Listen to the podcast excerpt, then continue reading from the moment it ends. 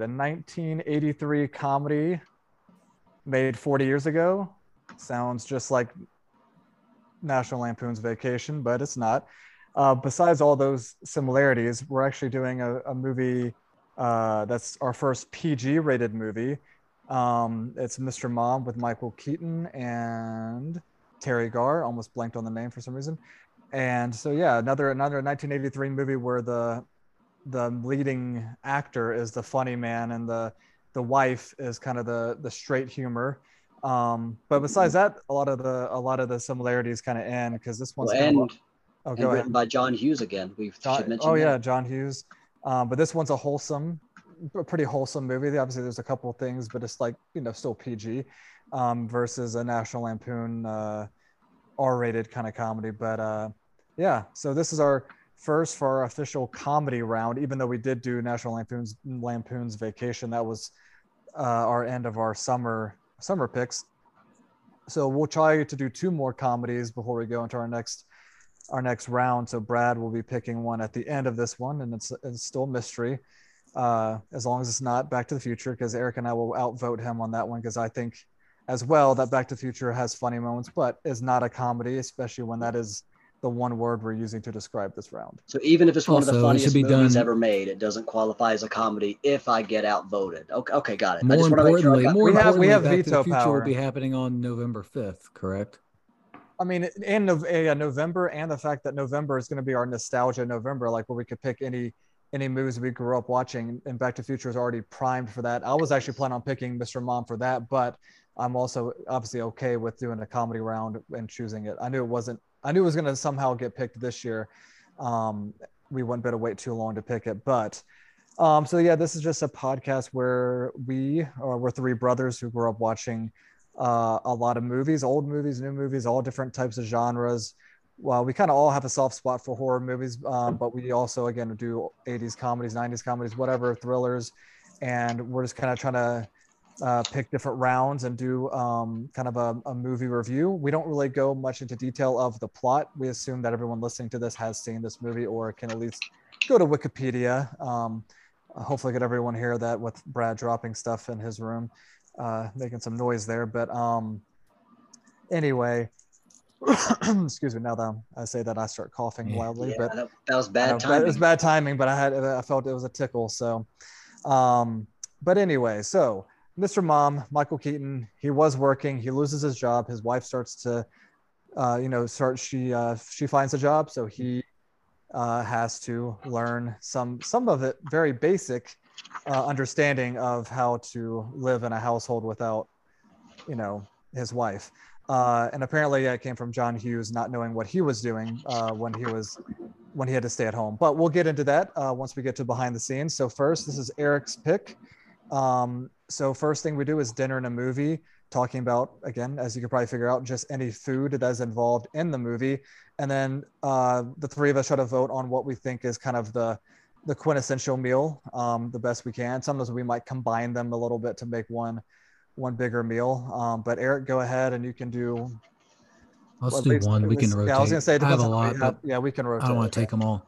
Brad will be Um, next. I'll start off in the morning. You got to start off the morning with a nice cup of coffee and make sure it's got a, a toy in it. And then you uh, got to throw a splash of baby formula slash milk in there. Ah, nice. nice. Brad, I did. I did. You got to have a an ironed cheese sandwich. Ah, left that one off. That was Nice. that was my Oh. pick. That was my pick.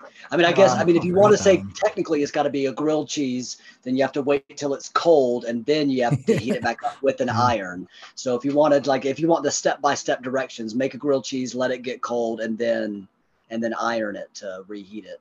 I'm actually surprised that Eric missed that one. Not like not calling him out, just because I knew like uh, what was the the sandwiches are all wet or whatever from uh, from vacation. I thought that yeah, was that gonna be was the obvious one. It was. I think I had just written so much down at that point, and I think I was I'd moved on to other categories, and sometimes I don't go back to the Now, food. now we see that John Hughes has a thing with sandwiches being problematic for his characters. They're either Yep. wet or they're cold, or they, they've clearly got it. Something goes wrong with, with that Uh, specific meal. I have I have five more, I think somehow, but Brad did steal one of mine. So I have I think I have like four, but some of them are kind of boring. Straight to the I'm point. I'm gonna go to one that I think even though it doesn't really show anyone eat it, it is an, a big part of the movie, and I'm going to go with tuna Yeah. with a heart. with a heart, of course. Tuna, yeah, tuna with a heart. Yeah. Disc. So discount tuna, right? Fifty percent. No, fifty cents off. 50 Fifty- cents off 50 until cent. Tuna. This hopefully, yeah. Hopefully, we're not including all the the coupon the coupon poker because they they said a ton of. uh Well, I, I didn't include all the. I didn't include I any. mean, you also that. have the grocery store scene. Oh, I, yeah, I left all that out, but I did. I tried to. lot I tried to do just food that you saw besides tuna, which is just like in the background pretty much the whole movie with her job. Um, all right, so that's minus tuna. So back to. I guess I'll. Is, are we doing the whole snake thing where I do another one then, or what? I Yeah, I- I I think, yeah, you can you can do another one. I think that's fair. Uh, I'll do a, a kind of a wild card one, another one that's just mentioned, but um, I'll, I'll pose that as a question to see how well you all were listening. Maybe you have it, I don't know. But whenever they're in the unemployment office or whatever, and there's those two men oh yeah. discussing uh, a recipe, what are they discussing a recipe for? Hamburger Wellington. Yeah, I, pro- I thought Brad would get it because he and his wife Mandy have made a beef with Wellington margarine or butter. with or mar- yeah. I feel like they settled on margarine is what I guess because they said butter can uh, burn. So I felt like I felt like and see but okay. the guy I'll- giving the I'll- recipe. I'm going to piggyback on this because Jack said he wanted to get the recipe. I kind of thought he might have been making that for Carolyn when uh, Oh. you you think no, you think no. no, no, no, I said oh. because I have that one down. Oh, so he was making. Unless I for- unless I misunderstood. Oh no no you sure. you seem confident. So I, I so that's actually I've only got one more left then. That's which is the Brad obvious Stern, one. yeah. I'm second guessing myself now. I put uh so for, for my next one I put uh chili and then champagne. You have to make chili with some champagne cooling loudly enough that someone on the phone could hear it. Yep. I, Yeah, I I, missed a I- lot. I had chili. I had chili. So Brad's still taking two of mine, but Eric, you get one Eric, you get two. I'll go ahead and go with what again, unless I am now misunderstanding it, but I was pretty sure he was making Chinese food because I thought it was homemade Chinese food, which I Oh, thought was no, pretty no, you're right. interesting. Oh, You're- no, did you're right. that. No, you're right. because she said, "Did you order it?" And he said he made it, and I think he was ah. being Oh. sincere and actually made it because it showed him cooking. No, Oh, So I You're- don't you're think right. he, he failed and and ordered in, but I'm pretty There, sure there's he no way he in a- there's no way he messed up hamburger Wellington enough that she mistook it for Chinese food because he would have been offended. You're you're Whenever totally he right. puts the noodles in the water and it like blows up, I think that was uh Oh, that's what that. I think that was something Chi- I I don't know. That's at least what Katie said, but Oh, I. I Oh no, no, you're you're right. I didn't. I but didn't he does say to the food. something about when they're talking about they say something about Chinese food and she's like, "Did you order from so or just No, you're in?" right, you're right. like- so I I'm 100. You you I concede 100. percent She does say Chinese but I even noticed that and just I, yeah. I just I just remember I just remember being I've never I had never heard specifically hamburger Wellington, and so that that Yeah. I definitely noticed that one. Um, Yep. Anyway, that's Yeah. that's those are the only ones I have. So Austin, or unless Eric has I- Eric, I- Eric else. gets I one have- more. two more, but they're both again pretty standard. This was another one that they just ordered in. I think it was right after he got fired. They ordered Kentucky Fried Chicken, and he said he Oh, could they couldn't afford that. Yeah.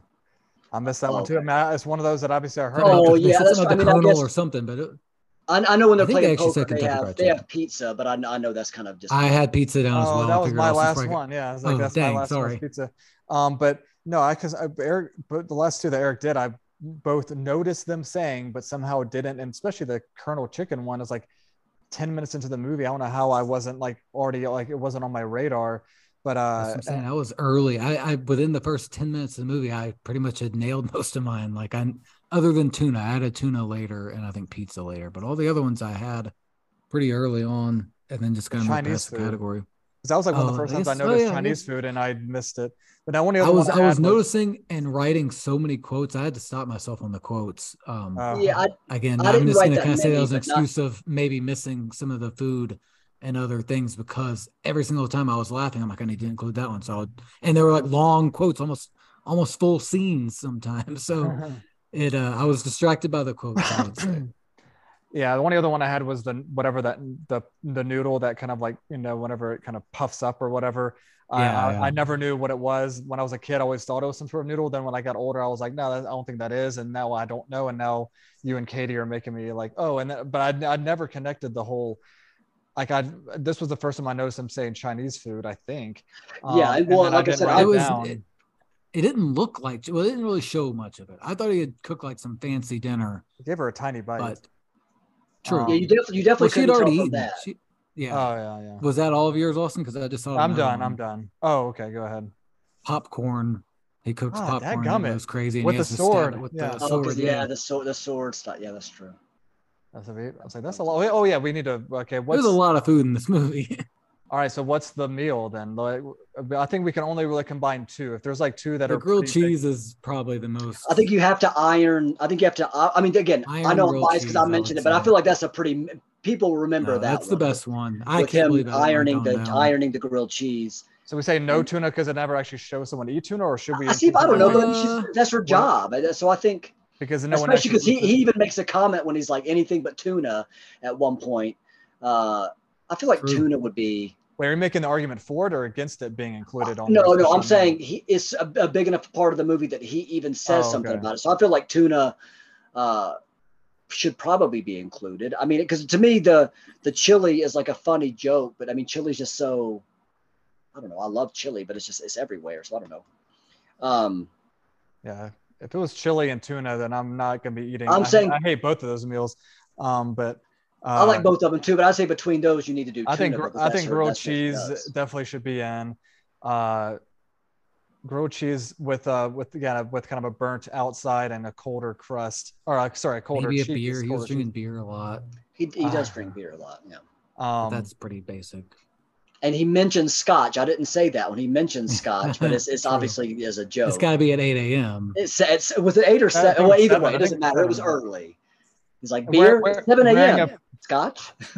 wearing a flannel shirt, but I, I know dinner in a movie is not going to turn into a whole like what do you have to wear when you eat it. I know. we'll- we we'll have do- we have a lot to. I have a lot to discuss on this. So grilled cheese and with a side of tuna with a, either a beer or a scotch. Austin, I'm, I'm sorry to keep correcting you. It's ironed cheese. We have to specify. Well, actually, I d- well, it's funny. I did write that on the notes. I put grilled cheese by an iron. See, I put, I put iron, but I put ironed in quotes. I don't really know why. I just wanted to make sure I didn't forget to say iron. I mean, it really was iron, so it would have to be quoted. But anyway, Brad, I, you I know. I'm saying I didn't use the quotations correctly. I just was like, it was more like I didn't, I didn't know, I don't know how to write in italics. So I was just trying. I Oh. guess I could have done it, and I guess I could have underlined it. uh, So I'm, you- I'm admitting to my own grammatical mistake, but I was just trying to emphasize the ironed part. got it. Um, Brad, you are doing behind the scenes. I think I have six things. Okay. I, I didn't write down, actually, I didn't write down a whole lot for this because we've looked him up a good bit before, but I did think it was interesting to see that uh, Michael Keaton's breakout role was in uh, Night Shift, which I just put on hold at the library so I can watch that, see him break, you know, his breakout performance, which was with, Uh, Henry Um, Winkler. Yeah, yes, which I was, I, I, I thought I this wonder- was my wonder- turn, but that's that's okay if you just want to jump in and interrupt. Which, by the way, I don't mind, but since you mind it so much, I just thought Hey, would I, I've, point I'm, out the I've, hypocrisy. I'm nice enough to Uh, post some of my things as questions to include you and Eric to see what your knowledge is on something. Okay, okay. Um, I just thought, again, I thought you were extending that courtesy. No, but but again, just just to mention it, I don't mind if you interrupt me. But since Or- you're going to get upset about it when I do it to you, I just thought we should be on the same page. So uh, Extended thank you, thank you so much for your uh, contribution, Austin. Yep. So uh, Ron Howard directed Night Shift with his buddy Henry Winkler, the Fonz, uh, slash the attorney in Arrested Development, and now he's done a bunch of other stuff. So Ron Howard directs Night. Shift. Ron, Ron. Howard directs Night Shift in 1982. Uh, uh, Michael Keaton's like a supporting actor, but I guess he gets enough attention that he kind of breaks out. So then Ron Howard is originally slated or offered to direct Mr. Mom, but he turns it down to direct Splash. And also, Michael Keaton had been offered the chance to be in Splash, and he also turned it down. So I just thought the all these different moving pieces were interesting because Splash obviously became a big hit for Ron Howard, and also Mr. Mom became a huge hit, and the first time that Michael Keaton had gotten top billing, and it also kind of mm-hmm. launched him into stardom. So I just thought it was kind of cool to see like they had Ron Howard and and Michael Keaton had worked together uh, on Night Shift, and then they both turned down separate movies that coincided, but they were they became big hits for one another. Um, so I don't know. I thought I thought all of that like the, the different opportunities after they had worked together uh, were interesting, and then obviously Splash was was a hit, and so was Mr. Mom, and then they've also they've and here they are, forty years later, and they're both still doing well. So I thought that was kind of cool. Actually had yeah, I had both of those, so I can't yeah, I can't argue with it. Those Oh, well, interesting. My bad. no, no, but I, yeah, no, I thought, I, thought that, I thought that was I think that was cool, and I've never seen Night Shift, but it got pretty good reviews, and so I've I, I put it on hold in the last like twenty minutes, so I can I can finally get around to watching that one. No, that some wasn't a reason. for you to say you're bad. It was more of like I also found it interesting enough to put it down. So like, Oh. yeah, um, because yeah, we're gonna steal each other's stuff sometimes on, especially yeah. behind the scenes.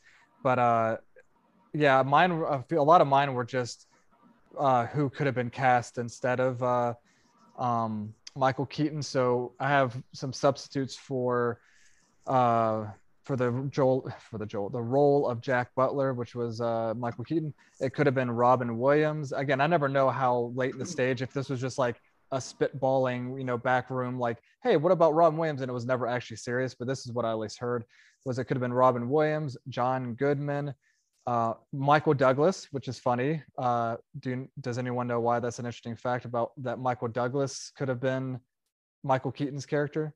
See, Brad, how I'm extending the Jamie Lee courtesy there. Um, but yeah, That was that, all right. That I I appreciated the wordplay. Uh, my trivia of the day on that one is why is why is Michael Doug? What's the connection between Michael Douglas and Michael Keaton? Oh, because is it is it Michael Keaton's name? yeah, yeah, Michael one. Douglas. Yeah, because yeah, Michael Keaton's legal name is Michael Douglas, and he changed And it he because changed of it. because of Buster Keaton. Um, but okay, so we have Robin Williams, John Goodman, Michael Douglas, Steve Martin, John Travolta, and Chevy Chase. Out of all those, I feel like Steve Martin could have pulled it off. Um, Robin Williams, I don't know. I feel like he would have been too goofy. Uh, and Yeah, maybe, but- maybe well- Chevy. No, I'm not saying no, play but- serious roles. No, no. I'm about to say Robin Robin Williams definitely could have. I think yeah, Yeah, I in think Chevy Chase, 1983, Chevy Robin Williams, maybe I don't know. It's hard. It, he was pretty comedic then. I, I know he he was, done the world according to Well, but uh, either way, I'm not even. Who, who do you think out of those? Who do you think out of those? Both of you, Robin, John Goodman, Michael Douglas, Steve Martin, John Travolta, or Chevy Chase? Well, Michael Douglas did do it. He did a great Uh, job. yeah. Okay. Yeah. Eric, go ahead. Oh, was he in the TV show or something? No, because of the Michael Keaton's actual name thing. because that's his real name. Yeah. Oh, Sorry that my humor sometimes just is too sophisticated. It Um. goes over your head. So Eric, go ahead. Who do you think would be the best out of those? probably Steve Martin. Yeah, that's what I think. But Brad, He plays Brad- a good family, like a dad. like, I, probably just the father of the brides. I'm thinking of, but like he's, I think he would handle that role well. Oh, yeah, I could have. Okay, I could have seen that. um. and Chevy Also, Chase also- Robin just a Williams, though. uh, See, I'm going to respectfully disagree with Austin and say Robin Williams could have done it. I, Well, I think also, Robin but- Williams could have done a good job too. he is capable. I'm just saying in 1983, like I just don't know if he would have fit the tone of the movie because he might have been too zany. But again, like uh, Steve Martin can be yeah a bit too silly, and I feel like out of all those, it's easy to say because we know the ended the finished product. But I do think Michael Keaton was the best, the best role for it, uh, the best. That's uh, honestly, that's probably what the trouble is. It's just like we've seen this enough, and like He was perfect for he, it. he uh, yeah, he and Teri Garr, like I just the he's so good. I wouldn't, speaking of- I wouldn't have cast anybody. I saw. Oh, Austin's probably getting to this. Never mind. Go well, yeah. Speaking of Teri Garr, um, Oh okay, no. Okay, oh, okay. The people that could have been uh, her character could have been Sally Field, which I would have, you know, they got Robin Williams, Sally Field pre uh, Mrs. Doubtfire, uh, Oh, Karen yeah. A- Karen Allen, aka Mrs. Smalls, Sandlot mom, uh, Okay. and Farrah Fawcett. Uh, Farrah Fawcett, I feel like not would have fit, would not have fit at all. Karen Allen could have fit. Actually, I feel like Karen Allen and Sally Field both have that kind of like. Um, grounded, I don't know, kind of serious approach that uh, again she did it in Mrs. Doubtfire, so like you already know she could have done it. Yeah. Uh, but anyway, um, the last one because I'm not going to quiz you guys anymore because I feel like you know uh, Eric, Eric still has to go. Uh, already uh, yeah, Michael Keaton. I only have one, so Oh, okay, my uh, the, uh, my last two. One uh, Martin Mull's character could have been uh, Jack Nicholson, uh, Burt Reynolds, and thankfully not Jeffrey Jones from uh, Ferris Oh, Bueller, who no. has had a really bad last ten years or so. Whenever, but anyway, um, to say the least, the the principal He's from the principal Ferris uh, Bueller from Ferris nine Bueller. times. Yeah, I, I think Martin Martin Mull. I think well, I, I liked him in this. He was the Yeah, I don't he wa- he want was uh, Burt great. Reynolds to be like too good looking of a guy. You want I like the Martin more like this sleazy business. I don't know. I think he like fit the Yeah. they, role yeah, they both have epic stashes, but I think Martin Mull was way better True, as like true. not really. But I'm saying like he wasn't really threatening, and I thought that made it funnier. That he was like Yeah, it did. wa- That's what I'm it, saying. it, it He- kept it he lighter actually- as like the potential affair. It was it was funny and like the Yeah. the threat of infidelity was not really I don't know. It was a comedy drama, but it was still lighthearted, and you weren't really ever like, oh, is their marriage going to be okay? It was still like a a, a light movie. I don't know. I, I think Burt Reynolds would have Plus, Burt Reynolds probably would have demanded. I don't know. I, I, just I think it was. I think Martin Mull was better. Um, and then my only other one was the the the the, uh, the director, which did either one of you know who the director was before you watched him? I didn't. No, honestly, I, I, looked him up, and he did not do very many other movies. Yeah, that was, was, my like, own. The, yeah, I had heard of the man with one red shoe only because Tom Hanks was in it. I remember at some point looking up Tom Hanks movies, and he directed a couple of big name actors, but I don't I don't think he did anything very noteworthy. But you that know, was my only him. that was my that was my only comment was pretty much that Stanley Dragati or Dragati or yeah, Dr- Yeah. probably Dragati uh, really didn't do any other big hits after this. But uh, yeah, those were those were mine. So Eric can take it away for any behind the scenes info. Mine was only one, uh, mainly because I, I saw almost all of those as well, and I, I figured again they would get covered. This one is the main reason I included this. A, I'm sure y'all both knew this already. I didn't realize it was the same year and summer as Vacation. So funny they were doing this back to back, but it outgrossed Vacation at least in the first opening weekend, Huh. which I would not have guessed given the National Lampoon versus No. kind of Yeah. a no name. Yeah, I was gonna say Michael Keaton not being a big name and Chevy Chase being really you know big Yeah. at the time from So, SNL and everything. I thought but- that was I thought that was interesting. And again, obviously the fact that we just went back to back on vacation ends. So we're, we're hitting the summer of 83 pretty hard. So Brad, you really have to do summer of 83 comedy. Okay, I'll I'll think it over. um, summer, that's of all 80, I have. summer of '83. Yikes. Okay. I know you're joking, but I know when it comes to my turn, I'm trying to avoid. Uh, we've done 80s and 90s. I'm trying to do a comedy from a decade that we haven't done yet, but I'm not gonna. I have a, I have like five movies that I'm narrowed it down to, but Brad is the next one. But I, I you know, I uh, I'm trying to vary it a little bit because Mr. Mom and Vacation were so similar to an extent in tone and and uh, the general vibe. But again, one being PG wholesome, and the other one really could have been if you cut a few things out of Vacation. But um, and then the next thing we do are general notes, which is kind of the bulk of ours. So basically, anything that we noticed, anything that we wondered, or uh, things that we noticed about how we watched this movie as a kid versus an adult that we got um, that we get as an adult uh, that maybe went over head or whatever, for example. Um, so anyone can kind of jump in on noticings, wonderings, or kid versus an adult until we kind of get all of our notes taken out. And I don't have that much on this one actually. I'm Oh, telling you, I well. went heavy on the quotes for some reason. Uh, well, one of the first things was how, uh, and it's, ki- it's somewhat cheesy, but that's like a, there's like a nostalgic endearment to it. But like the the opening soundtrack is so like comfortable and like you just want to have like a cup of coffee on a quiet Sunday morning listening to that music. It's just a very it's like, but it also feels like a cheesy like Charles in Charge type. That's a bad example because that's not at all the what the the the opening sound the opening title sounds like, but like it sounds like a 1980s sitcom almost, but at the same time it is like very soothing to me. But that's just something I noticed. Nothing. I feel like it sounds like they it sounds like if they got John Williams to write a 1980s sitcom. I'm guessing that. It's like uh, oh, you're you're saying I was underselling it.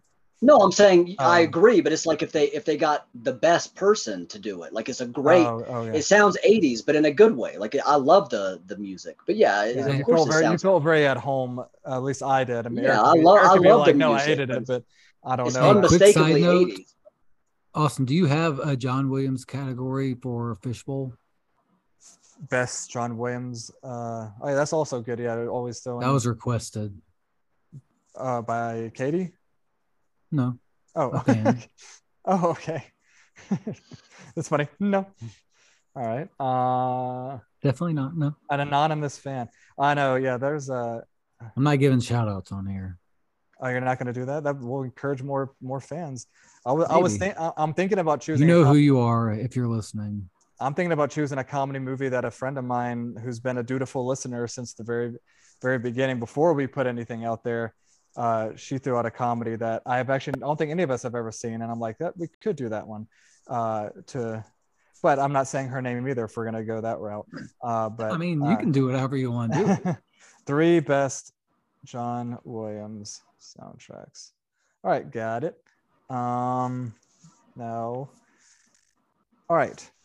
Um, oh yeah, I noticed that the water heater or water, I think it was, I guess, a water heater guy just lets himself in. I, I'm guessing that was just a 19 early 80s thing. Like a kid opens the door and he just walks right in. Even though the kid was really good about the stranger danger with Yeah. Martin Mull, who was, if you're just going by appearances, he's well dressed, coming from a limousine, doesn't seem to at least pose a threat again by like a kid's perception probably whether this guy comes in i guess he's wearing a uniform for uh, so if you're wearing a uniform, I think that's, yeah that's probably enough for a kid but he didn't but he didn't even say anything about like I, I can't let strangers in the house kind of thing but uh but yeah that was one thing i'll do one more until someone else sound always like always Watson assumed that always assumed that Jack had specifically drawn a picture of Martin Mull to be like, don't let this a hole into the house because he's he's no good. And so the That and so the kids good. were just following dad's instructions to be like, well, no, no, no.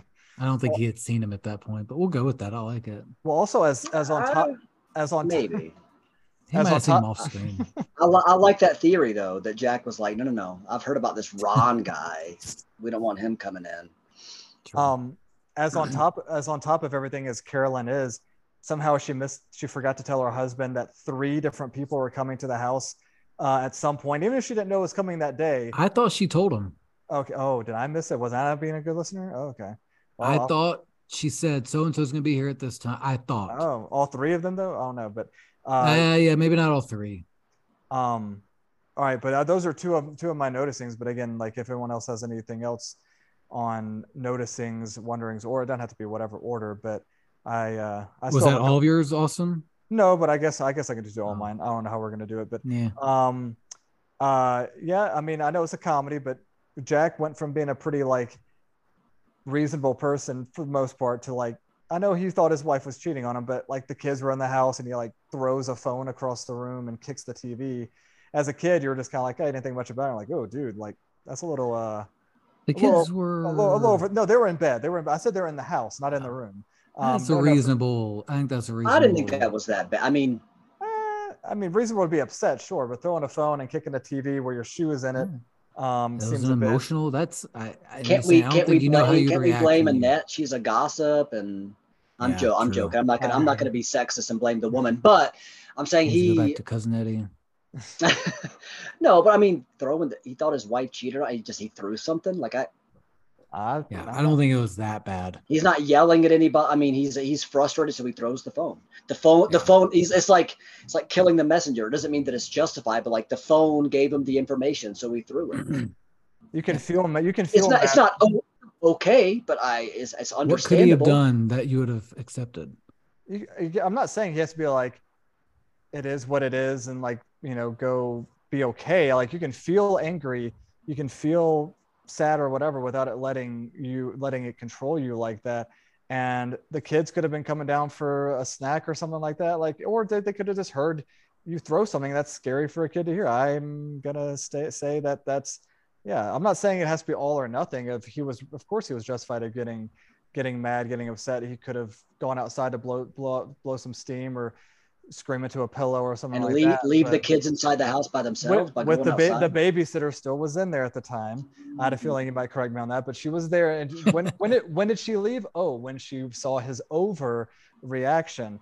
It's proper to feel upset, but he he She should have left way before then. I being know, but I'm saying was in being my- nosy. in my I. I feel like you're you're acting like we're saying it was good of him to do that. Are you saying it was unrealistic or just like no, he shouldn't have thrown the phone? No one's saying good job, Jack, for throwing the phone, but like no. I said it was. he- I said it was. he- he thinks his wife's cheating on him with the boss who was a piece of crap. So like he's justified in feing angry. That's pretty yeah. much, So that's where we all agree is he was justified in but it's but it's a but it's also a comedy movie. So he to me that scene was still funny because it's a funny movie and he's he's upset with Annette at the time. So him being like, "Oh, should I call?" Like I still felt like that was played for laughs in the sense that it wasn't him yelling at a person. So he takes. I'm just saying this is I think this is if we can do if we can drop another John Hughes, I think he could have reacted. I mean, I'm just kind of a joke, obviously, but Steve Martin, even though he's really cruel to John Candy, was at his wits' end when they were sleeping in the same bed and the beer,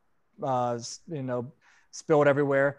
He didn't throw anything. He didn't hit anything. He, but he did. He did a little chatty Cathy doll and all that. He He definitely. did a worse thing. He took They- it they out on a man. each other at one point. He hits him at one point. I point. said in that one scene. I said that I- one scene. In that was- one scene, what he did in that one scene is way worse than throwing a phone. He was he went deep on John Candy. Like, he, He, was he's berating. He's mean like to him. he's Yeah, you're breaking him down, All right. and then all right. and then later That's on he punched him in the gut. emotional abuse. I know, I know. I was mostly yeah. You're right. You're right. I mm. surrendered. I, I, sur- I'm saying th- this is this is the way I took it. I laughed at that part, not because we're saying everything in the movie that they do is is justified or like, oh, a, a human, good job, Jack, for doing that. But I thought Annette telling him you should call him, and then him being good, oh, should I call? And then he pulls the phone out and like crow hops and throws it. It was it was Yeah. funny. No, I- like I that's think what it was a aspire to realistic do. and I- pretty next time I get bad news on the phone, I should crow hop and throw it so my kids can hear it. Like, no, it doesn't mean that I look up to Jack for doing that. I thought Michael Keaton doing it was funny and it's a movie and it was he was upset and so they're gonna rather than them going super dark they decided to make a u-turn and say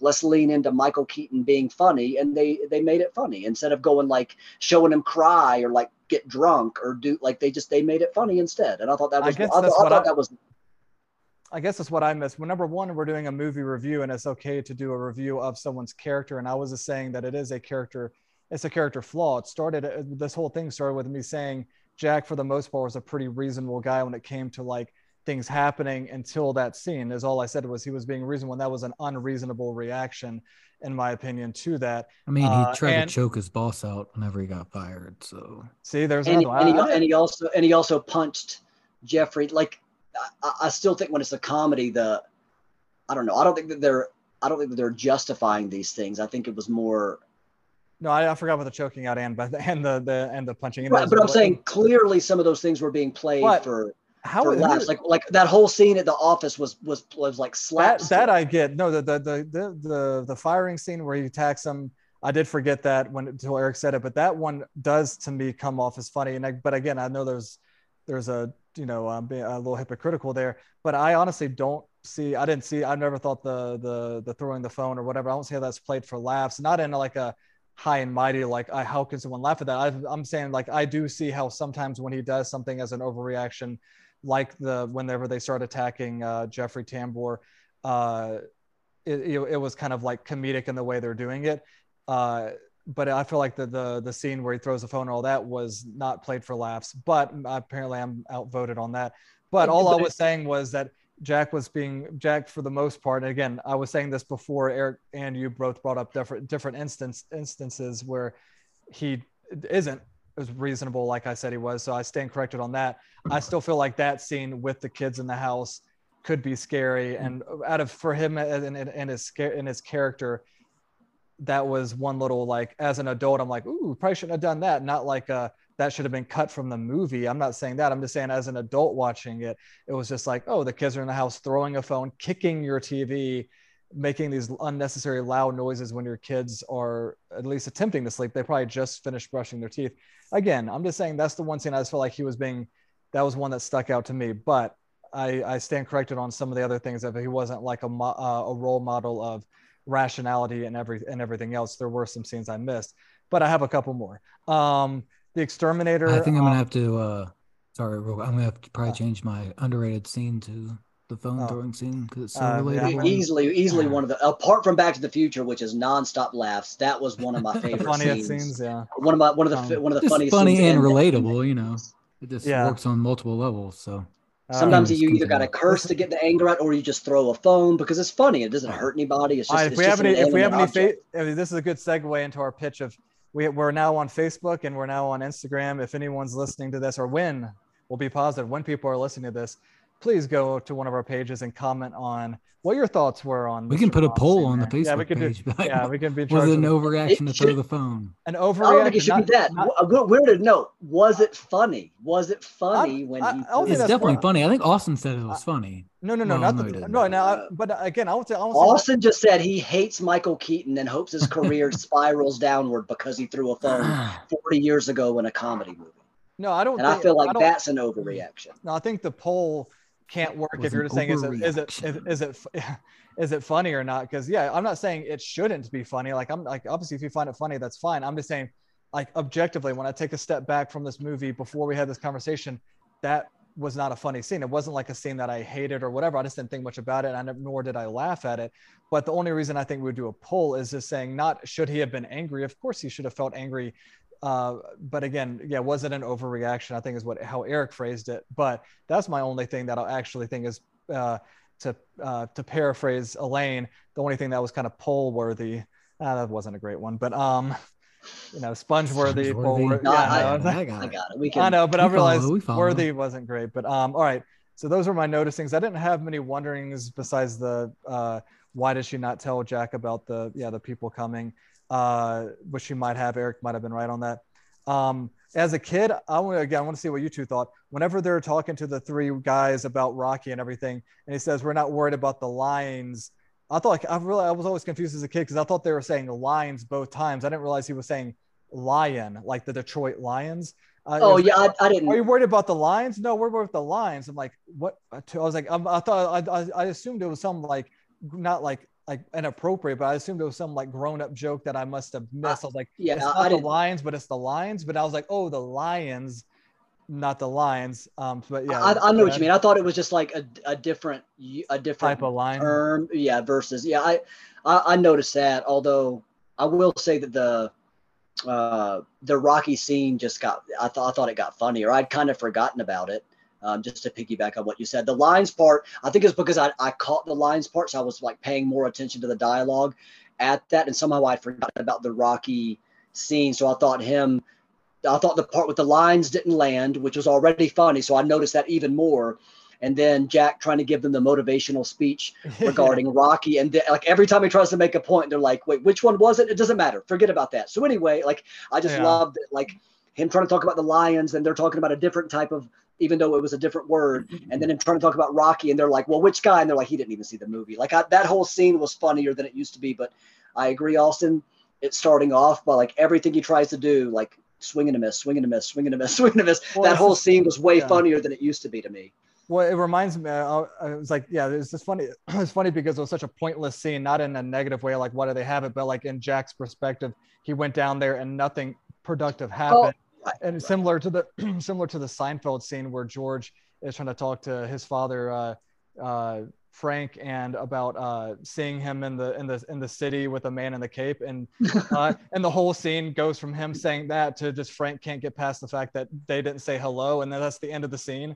It's just like Super silly. it's such a great great scene that meant nothing and it could have like you could have gone somewhere with him explaining why he was there and all that but instead it's just why well yeah why did jerry not say hello? But anyway my last thing for kid versus an adult is another one uh, in that same general scene of oh wait eric did you did you understand lions versus lions as a kid or did you know do you do you remember? As a kid, no, I don't think I knew what they were saying. I yeah, was gonna say, well, Brad just let, but I was gonna say, I figured Brad would not like that scene because it would strike a chord with him because they asked if his manager was dead or alive.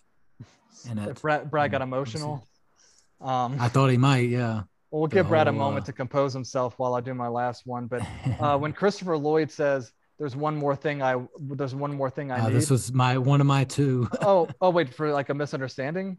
yeah, yeah. I want to hear what you Well, say what- though. I, Oh, I okay. can just I'll- kind of okay, I go, didn't go want into it. It's fine. Alright. I, I don't I don't care. I think just, I I didn't have much. Yeah, I think I I could. I mean, I think we I bet we think the same thing, which will be funny.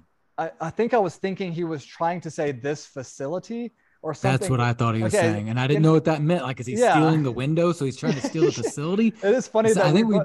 we both yes. had, I, I didn't think he was trying to steal something. I thought he was just being weird of like, I want this building. And he was just like Yeah, being yeah. weird and like embracing the window. Like, there's one more thing I want. I want this all. I want this company. Yep. So I thought I thought the same thing. So oh, cool. I'm glad I don't feel stupid. I yeah, was like, that both of mine were misunderstanding of of when I was when we were younger. There are two quotes that I think I misunderstood, and that one I never knew what he was saying or understood why he was saying this facility when it was disability.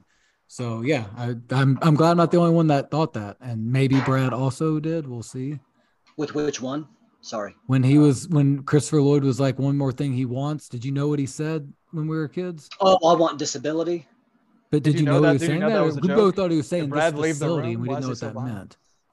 I'm sorry that y'all don't check the messages. Wow, my bad. I said I saw it. I sent saw it. I have I saw notes to look over, but Eric can be the note checker. You're good. Um, okay, you know, I sent a message that. Okay, that's all right. You're good. Um, You're good. We're gonna we're gonna move on. But um, uh, I just saw it. yes, I I did see it. I would not have noticed it as a kid. Now seeing it, it was. I mean, it wasn't like hilarious. Again, we know we all know that Christopher Lloyd's been some all time great comedies. This one, I was I was And back- disappointed and Back to the wasn't. Future. Angels in the And outfield. Back to the Yeah, I'm about to say I just teed that one up for y'all to for y'all to make fun of it. Yeah. Um, but I mean, it was it was a pretty funny line. But I, I also feel like that was one that we probably like.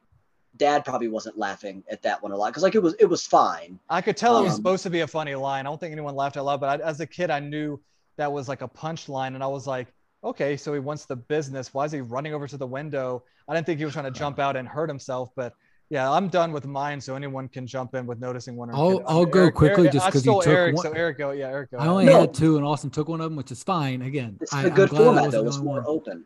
So mine, my other one, other than the disability, uh, this facility, and again, maybe I still have this backwards, but when the kid, their first meal back, when they're about to go eat this, the kids say, oh yeah, "Let's enjoy it. maybe. It may be our last, or maybe we'll laugh."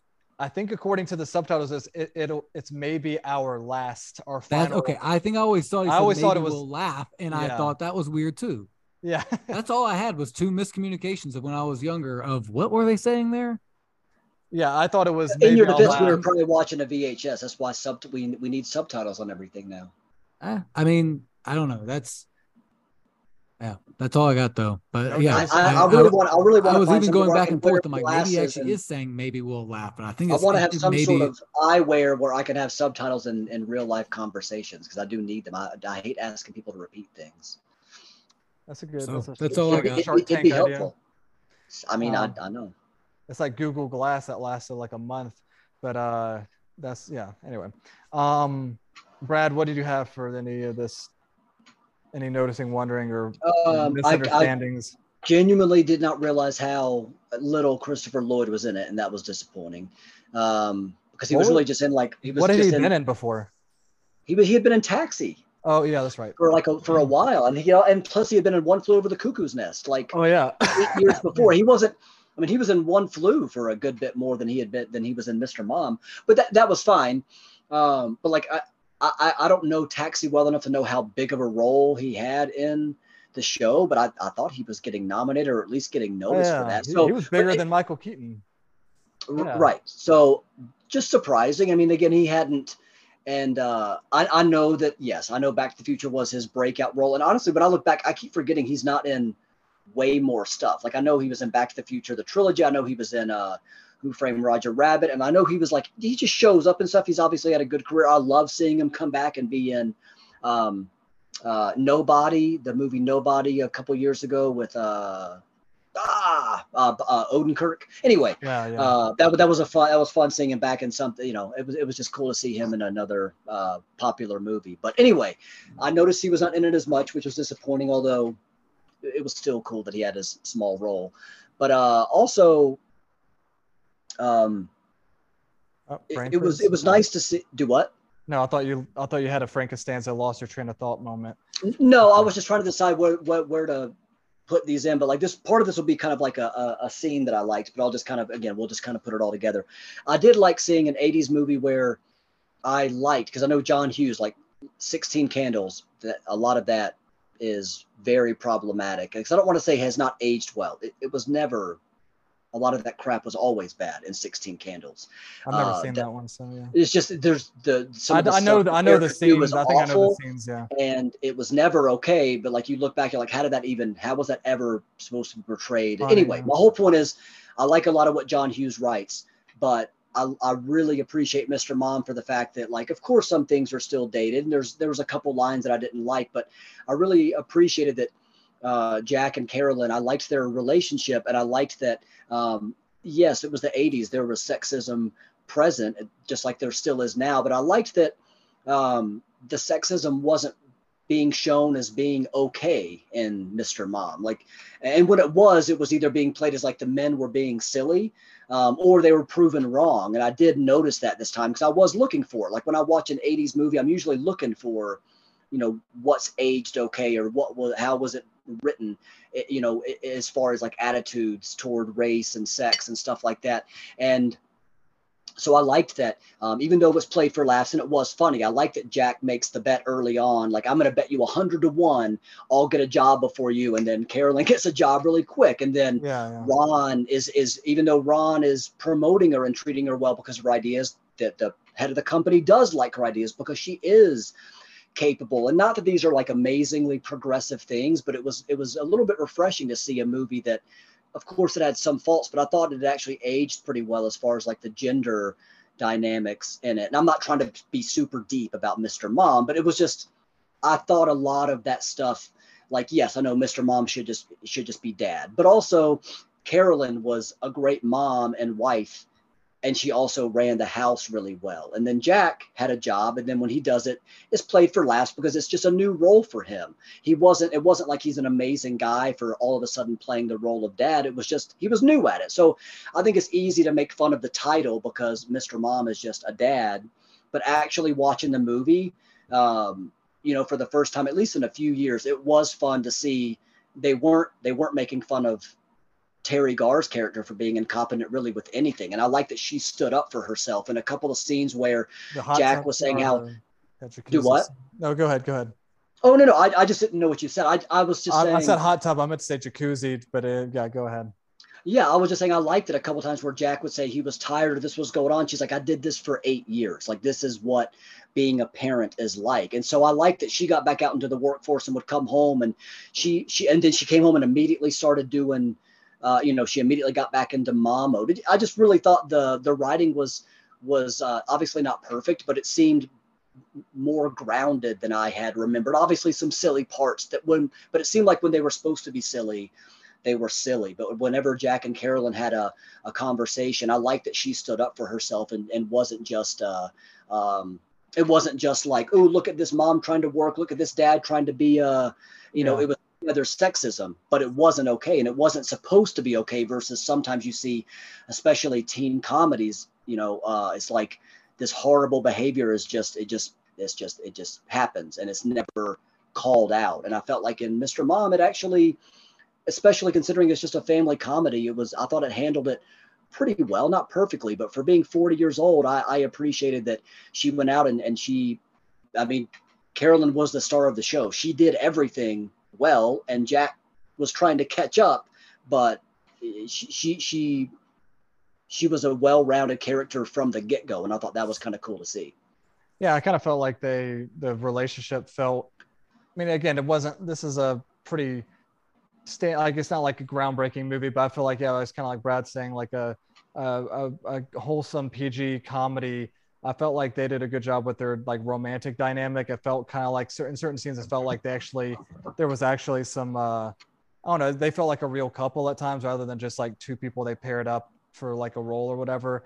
But anyway, so yeah, I, I agree uh, that it handled it handled some issues in a pretty lighthearted way, like sexual harassment and everything like that, and a in a in a in a pretty mature but yet funny way sometimes, uh, strangely with like making fun of Martin Mull. I mean, of like he's clearly always the person that you're you know laughing laughing at for being, even when he's not a bad boss for just being kind of a spoiled rotten like guy when he's like I did it I did it. But um but anyway uh we are at I think yeah that had all my theme notes. Do we have any do we have any um yeah theme and message unless we missed some other things there um I think oh I, will go first then I think Eric said um Mine was just yeah the I theme. have a new one.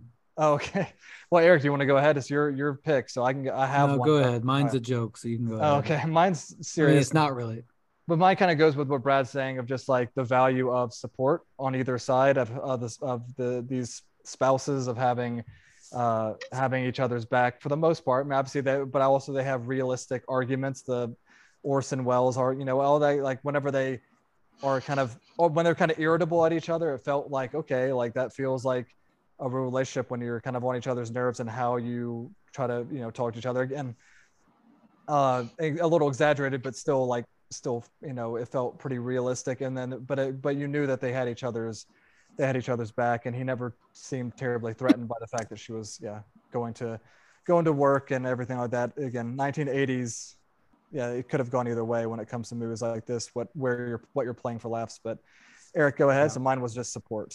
So mine was on along the same lines of what you said and what Brad kind of went into of a I do think not just for the 80s, but I thought it was actually fairly progressive of it. I mean, it, it did, I think it handled other than the title, like Brad was saying, most of it I think actually does handle the whole scenario pretty well. I think it's pretty pro women being in the workforce. And in the 80s, it wasn't that common still at that point. So like it was I'd, I'd say a, a good thing. It kind of jump started, I think, other movies around that time doing that. So, like, I'd say pro women in the workforce. It, it addresses uh, a lot of the things they deal with in the workforce. I, I like the boss hitting on you and trying like that kind of stuff. Like a lot of stuff I thought was felt pretty realistic of what uh, they might go through in a job, especially back then. In that day, it's hopefully you know gotten a little better.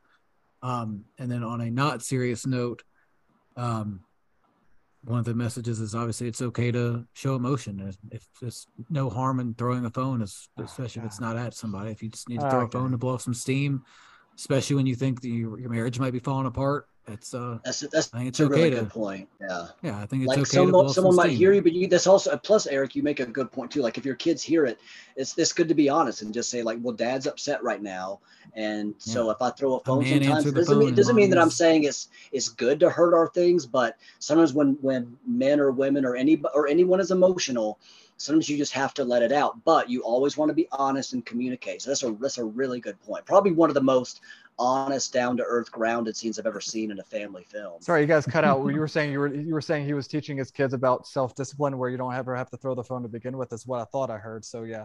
So we're we were, saying, we were saying that we were saying that whether you're wrong or right in your actions, it's good. Just it's just good to. It's not good to bottle stuff so, up. Sometimes you need to a, let it out. There's two difference between there's not it's just an A or B of not bottling bottling it up and throwing a kick if throwing a phone and kicking a TV. That's how he chose to not bottle it up. I know it was. A, saying if you're ever if you're ever if you're ever on the phone and you think that you hear champagne cooling and that your wife is having an affair with Martin I will feel, I will feel very might, upset, you might feel sure. inclined to throw a phone. Doesn't mean that you're saying this is though. the right thing to do, but if it's opening up a dialogue with your kids, it, it sometimes sometimes again, obviously you got to draw the line somewhere. Maybe it's maybe it's throwing a phone. Uh, it, it's obviously everyone's got different situations. We're not justifying throwing landlines. We're just saying some sometimes sometimes you get upset when Martin Mull's hitting on your wife, and you got to let it out within reason. Within reason. All right, Brad, what's your theme and message? Well, Eric, I mean, Eric did a really good job. I nailed it. So uh, you really did. You really did. All right. Uh, I would say, but I would say oh, appreciation. Oh, no, I, well, you did nail it, but I wasn't saying. Eric didn't give him much room to think about it. Yeah. I didn't no, think he had anything. we normally don't have I, all three of us having a theme or message. So like when they say, uh, "What is it? It's, it's easy to forget. It's easy to forget what's important." What is it? It's easy to forget what's important, so don't. And it's a simple quote, but I did like that one. So like, that's a good quote. Remembering what's most important to you, appreciating what's most important to you, and so like I said, and I obviously I know we touched on it already, but like we're I'm definitely want to make sure it's clear. Like I'm grading it on a curve, so like a little progressive, but I would say for like uh uh, Michael Keaton for a con- not I shouldn't say Michael Keaton specifically, but like for an 80s comedy, I do like the way they balance like handling some topics, not perfectly, but still addressing some of those and like it never felt like they were being preachy. It never felt like but but I do appreciate that it's a comfort movie with a with an awesome soundtrack with some good performances that's a, is a is a quick hour and a half um, and uh, but I, I, do think it's like you, you appreciate stuff. I like that. I really like that. Even though at the beginning Jack is he does feel threatened for a little bit. He makes the bet. Carolyn gets the job, and all of a sudden he's like, "Holy crap! Like this is this is a whole thing. Like look at what Carolyn's been doing for eight years.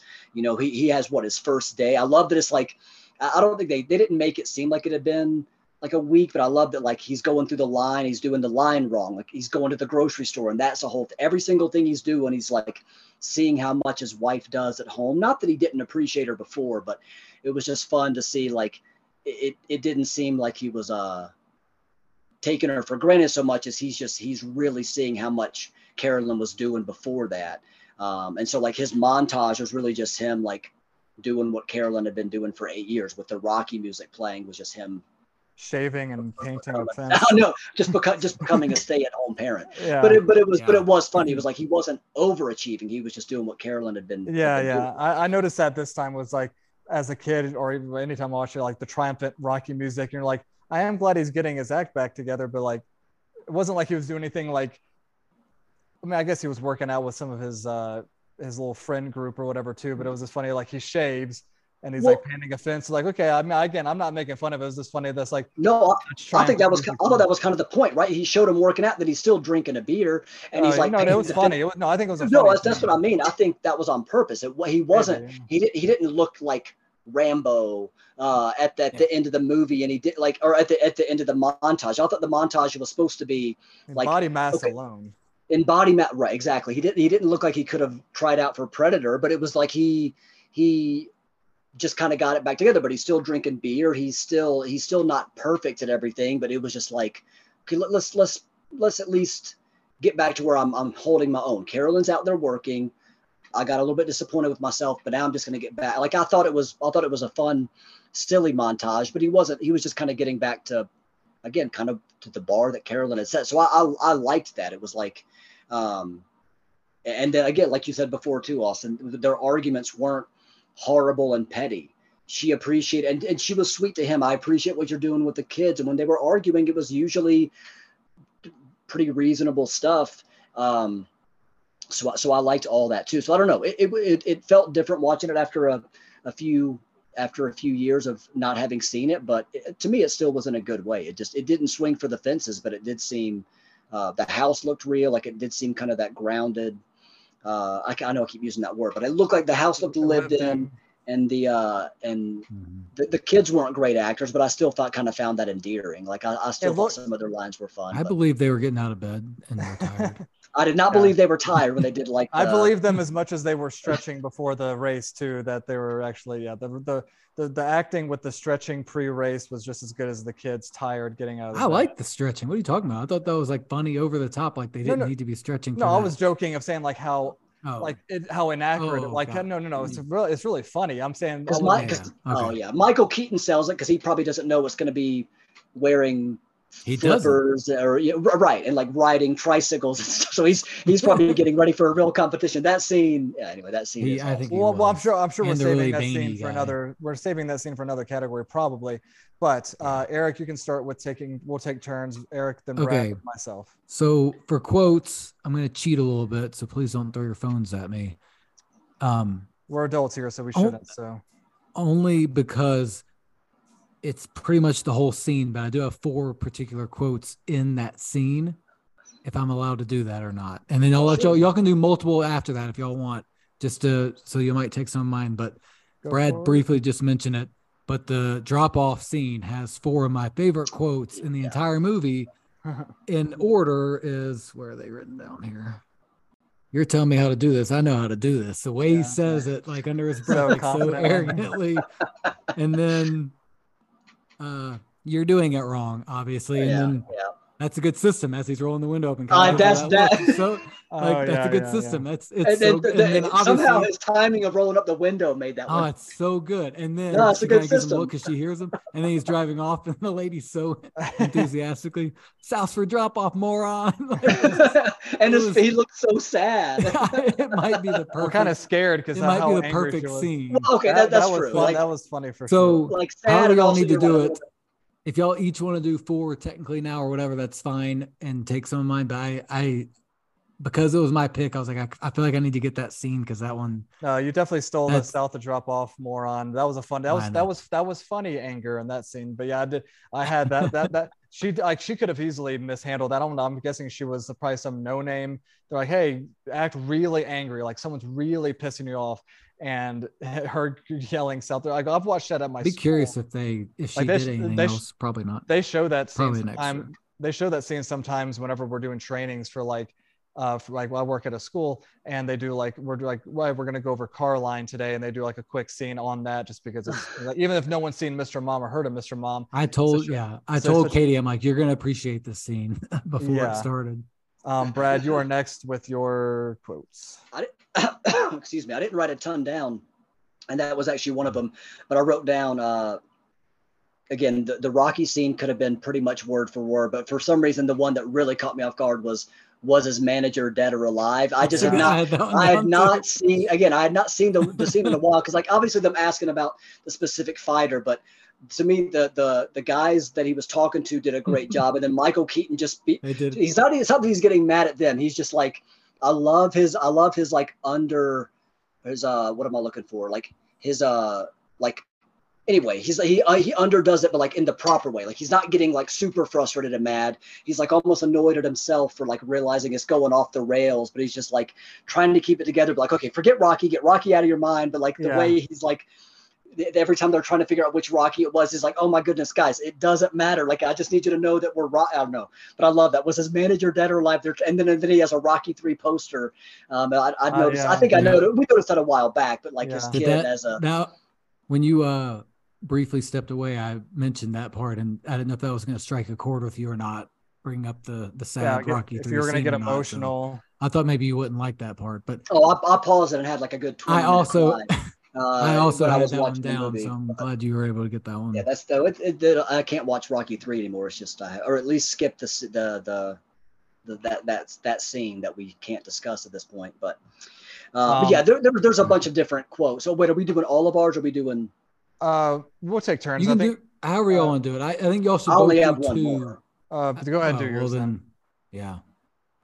The other one, because this this scene, I, I love that the dream sequence should have been really silly, but for some reason it just works. Oh, yeah. Um, and again, one of them is just like I love the look he gives when he's like, uh, "Come right over," and then immediately the door knocks. And I just love his look. Like I don't know why the way he looks over, but I've always loved his delivery when um, you hear the gun go off and they're all looking around, and he's like, "What?" And then like he looks down at his shirt and he just ah shit, and he's so upset because he's like he loves that flannel shirt so much, but the way Yep. his delivery of the ah shit, like it's so casual, but also Mm. just like, and then I know, and then he's like, I love this shirt, but like that whole scene, like there's just, I, I do think, and again, I know this is not a quote, but another just like uh, kind of blended into other categories.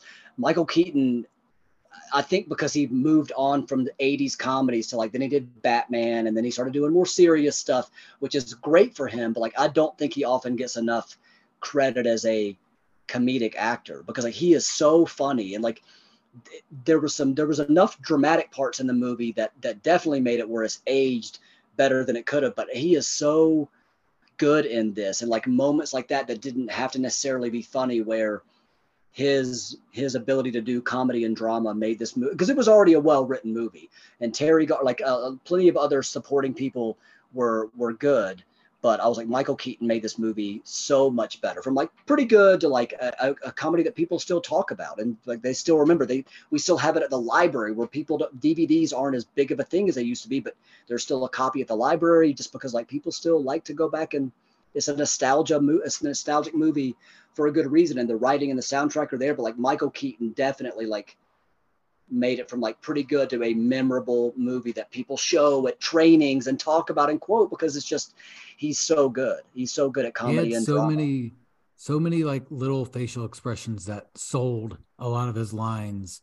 That yeah. you're right. Like again, it just it goes to yeah. He he is one of those classic comedic uh actors like an Amanda Bynes or a or Bob Hope. yes very very Like, good some very good just examples very good examples Um, uh, actually I had a random. I, I realized when we were talking about that that I had a note that I overlooked. Brad has Um, taken a few of mine, which is good because I had a bunch. So this is it's easier to kind of even it out a little bit because I had pretty much the entire Rocky scene, like them discussing it, and the whole dream scene of ah shit, and then the I just- like both but, those but, were but, so but, well. but done. like you I said it, it, it's, it's not just necessarily the, the it's, it's the look he's just because he's I know he looks down. He's like, and so many of them I don't, I don't want to try to do his facial expression because it would ruin it but I was like such man a good job. That's what you just can't you can't teach that. You can't like nobody can just not just anybody can do that. Going back And- to and so- Austin's, who well, could have so done this peop- acting? I don't know if they would have done it as well.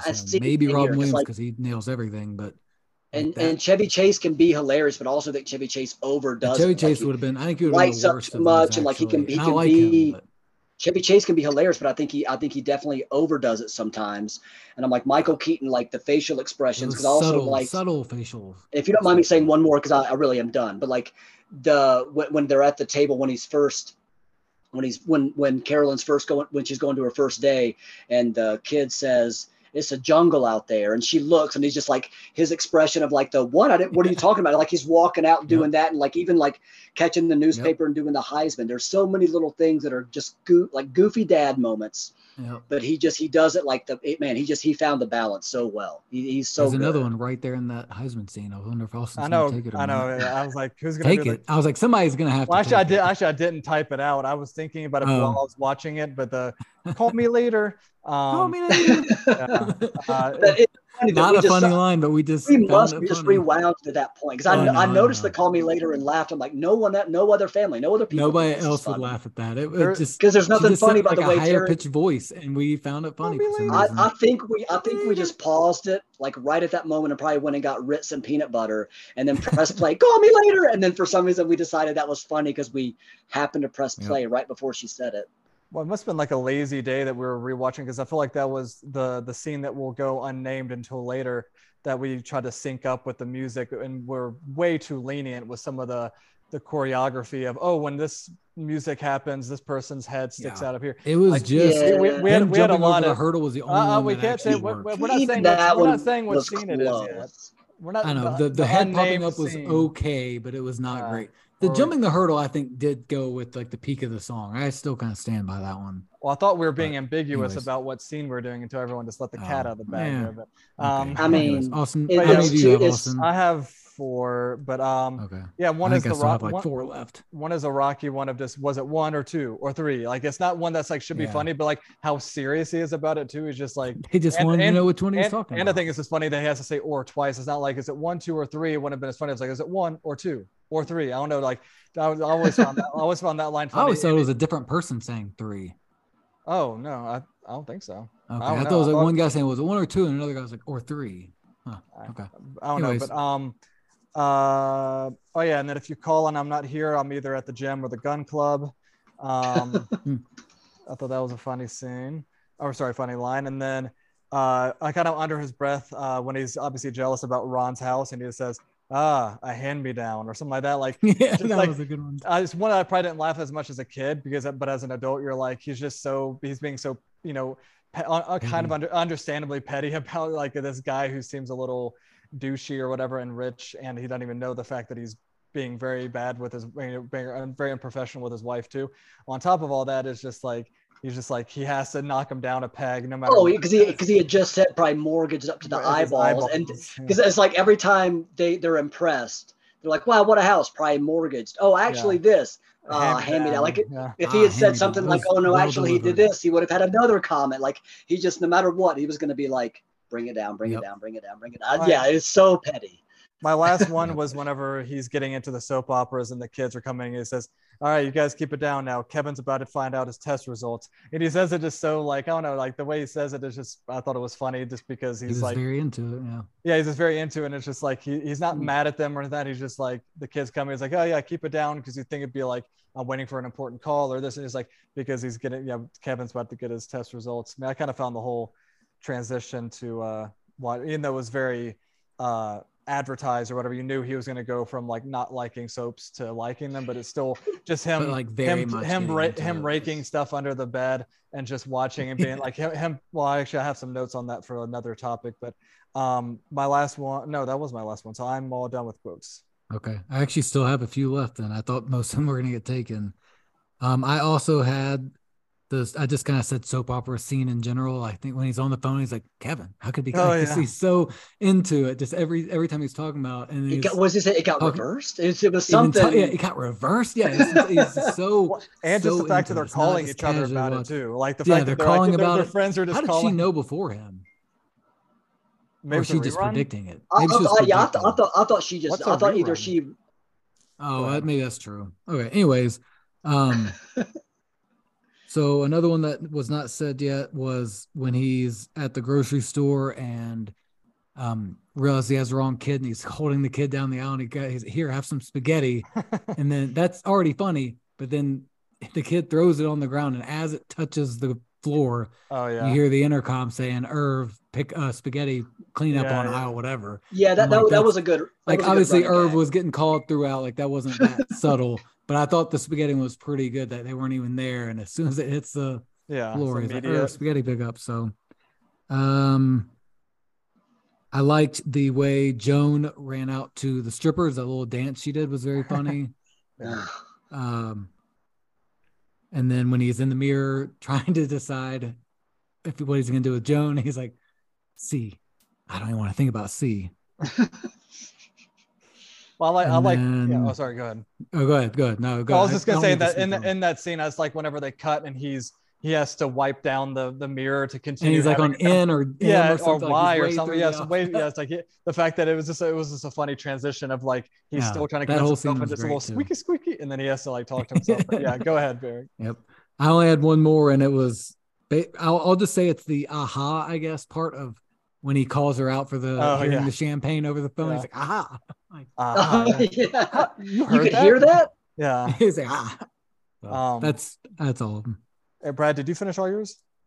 I mean, more more come up, but a lot, a lot of them are like the whole. I, I couldn't find a specific one regarding the soap operas, but like the the whole, just like you said, you saw it coming, but Michael Keaton still He sold it as he's it. getting. Like I love when he's first drinking the beer and he's like berating the actor. He's berating Victor. Yeah, that's that's. He's like, she's one, yeah. using you. Come on, come on, use your head. Like he's he's getting so mad at the guy because it's so it's so obvious. Like he he's another one. He he it's I know he's acting, but like you just you you buy everything he's doing. Like he's so he's so good at that part. Like he just he seems so genuinely annoyed at Victor. Yeah, I was gonna say right, that. like they telegraph it, but to me that was like that was fine. You know he's gonna get into the soaps, and it doesn't matter because it's still funny.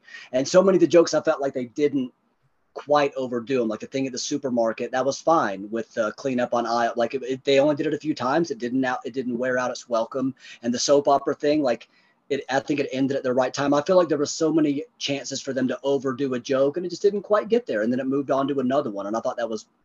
If he had gone back to the supermarket again and it had been the same thing with Irv, I'd have been like, me. And they, they didn't. It just was like they all kind of ran their course. But um, no, I thought that one was good. Another one I did notice again, it wasn't a line, but with Jaws, with the uh, that was another one that was perfect. They did it once, but I love when he's like he's when uh, when he goes over to help Kenny with the woobie, and he's like run Kenny. All of a sudden he just he gives up immediately. He's like going to be the brave dad, and he's like run, and just like he just runs like a little kid away from the vacuum cleaner. I, that was more of like a moment. He obviously still goes back and And tackles tries to help him, but I. I love that there's like a grown man running away from a a vacuum cleaner. But I like the uh, way I like the way he tackles it too, where like dramatic like pauses it He's and like- tackles it back, like it's a wild animal. But um, I Yeah, guess that- it good. Yeah, I Um, mean, bo- both of them are good. He's run, he's running away from it, like like it's obvious, like it's actually going to attack. But yeah, same thing, Austin. Like he's running away from it, like it's going to actually injure him, and then same thing, he runs back and he's yeah, like shaking it all. over. I uh, Also I- good when he's trying to do the hoses of the uh Oh yeah, the washer. washing machine. It's almost like he's like Karate Kid or something, like trying to like I don't know. Just oh, the way they I- shot the scene of him like almost like trying to time it out perfectly, grabbing it instead of just yeah. I always thought that going was kind of in. Oh, that was grabbing it. uh, Like it was I'll- I'll impressive, go- honestly. I'll go I'll go back, but in a in a good way and briefly. The the the laundry thing, having done a few years of laundry, was funnier because like what he did, even though it was stupid, didn't seem quite as stupid anymore. But he's like, can't can't I just like combine all these steps and save time with the laundry? Like even though Yeah. what he was doing was so ill advised, he's like, you know, can, can I just save time and put the laundry detergent, the fabric softener, and the bleach, and this and this and this and stuff, everything at least. Try, it, it was it, it was a decent idea, but just horribly executed because he's like obviously putting way too many clothes in there. Trying, you know, like dude, just you just got to do one step on at a time. He's, on that note, I feel like going into this, we're like, okay, how's this going to be like outdated? Is it going to be again, uh, given the topic, or like, is it going to be kind of sexist or whatever? Like, is there going to be problematic? I didn't really get that, but I will say it's clearly outdated in terms of being in the 80s because so many of these things. I mean, vacuums generally can be cordless these days. Washing machines, eh, maybe it's just a me laundry thing, but I've only ever used just straight up liquid detergent. I don't use a bunch of different things, so it's Yeah, pretty self-explanatory to do laundry these days. Same with a t- like a TV repairman that doesn't exist anymore. Like so Yeah. many of the things happening yeah, definitely yeah. would not go in today's. And again, that's not a bad thing. That's just it was an '80s movie. Like Well, you definitely notice how outdated a lot of these things are. We're like, man, he's struggling with this. Well, that wouldn't be a problem. Now he's struggling with this. Well, that wouldn't be that doesn't even exist now. This wouldn't be a problem. The laundry would be way easier. Cooking. Oh, sorry. Let me just grub up some food real quick. Like it just Again, Yeah. that, none of that's negative. That's just pointing out a 40 year difference in the movie. yeah, now. times have Well, changed. right, and, but some of it was, st- uh, but some of it like changing the kid and being like, "Oh, I can't find any paper towels," and like I've never done that, but like it just it just was. I think it was just funny with him being creative and and even though it was over the top again, it was over the top, but not so much. Like I'm sure someone's used a a dryer or just like they haven't had a wipe, so they've just like you know fan you know done a fan with their hand or something to to wipe a kid off or you know whatever like to uh, dry a kid. It was just it was just funny. It was like they did it because I think that was like on the cover, so it looked way more over the top with like the kid being held up to the air dryer, you know. But it was Yeah, like the you felt like it would be so far over the top that it wouldn't be believable because that was probably the silliest scene. But like the kid brings you the grilled cheese, you have an iron in your hand. Was that really so ridiculous? Like it seemed like the concept would get taken to the extremes, and really when you watch, it, you're like, none of that stuff was that crazy you know like the washing machine he over that's that's what i liked about rewatching it was like he's just combining a bunch of stuff he's trying to save steps and then like Yeah. he's you know he's obviously him attacking the the popcorn with the soy and he's just trying to solve problems in a in the quickest easiest Yeah. way but it's Yeah. but it's all it's all funny like hey you can't get a paper towel there's a hair there's there's a hand dryer like is that you know it's not great but it'll, it'll work for the time being like most of the stuff was was silly and goofy but it's not so over the top that you can't it's, it's still relatable even even though it, it was goofy. And, and again michael keaton just he just did a good job selling it. So it was definitely a combination of of of good writing and and good acting that made it like yeah even 40 years later like you said eric the times have changed and a lot of the things are are different now but it's similar to stuff that we like like seinfeld. We're like yeah the the Yeah. side there, there people aren't using landlines and stuff like that as much anymore and so like yeah a lot of the problems could be solved but Yeah.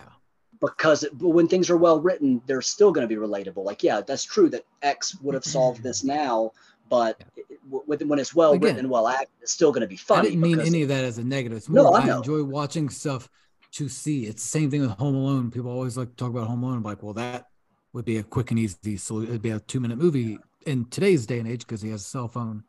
He calls his parents, texts his parents, and boom, Yeah. he goes to a friend's house, whatever. Like, that's not a those those aren't faults of the movies. They're given that's when they were made. Like we could be looking back in 40 more years and looking at movies today and like, well, that, now it's an easy fix to do this and this That's- because yeah. who knows what we've gotten. Like I did not mean to, for that to come across at all as any negatives. It's just I like seeing things 40 years down the road of how much we have, how much things have changed in that, and generally for the good. Well, I think if they ever do, I know we're not talking about Home Alone, but I, I feel like if they did a Home Alone sequel, because most of them have all have all been pretty pretty subpar. I They feel like did, they didn't they? no, I know I said because I know they've done, they've already done some. Oh. I'm saying like if they continue because they made like uh Home Sweet Home Alone, freaking like makes Yeah, me yeah. nauseated just saying that stupid title. But um, uh, but I feel like the only way they can do it is kind of like Christmas Story, which I know Christmas Story took place in the 40s, so naturally when they made a remake, requel, sequel, whatever, they made it a period piece still because that, made sense in Ralphie's life. But I feel like if they ever do a Home Alone, they just need to come up with a whole new story.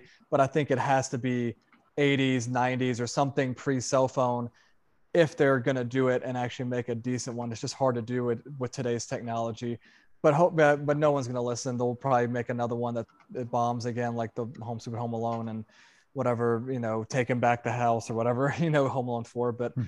and again, I'm one that says Home Alone 2 is not as bad as YouTube, but as clearly was a way, you know, way. We don't. I don't need to get into that one. I know, I It's- know, It's not, uh, a, but it's not a bad movie. I enjoy It's way too. different than- because people act like it's up there with one as one. And there's no debate on good that. movie. or there should be no the, debate. the on that. nine hour runtime was Um, regrettable but, but it I- was, Yeah, cut out the 45 minute orchestra scene.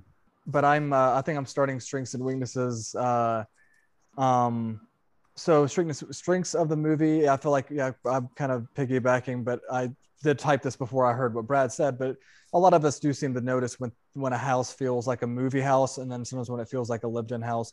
And I do feel like a 1983 house in the suburbs and Detroit, or you know anywhere in America, uh, you would see a lot of you know uh, you would see a house similar to this. It, it didn't seem yeah manufactured for for a movie. Um the pace it was like a nice lean 90 minutes really no not really any waste of time. Um uh weakness i thought yeah the kid acting wasn't distractingly bad. It was really just uh kenny. Was he the one with the woobie? Um he when he, Yeah. he had he had a couple scenes where he wasn't great but again they're kids.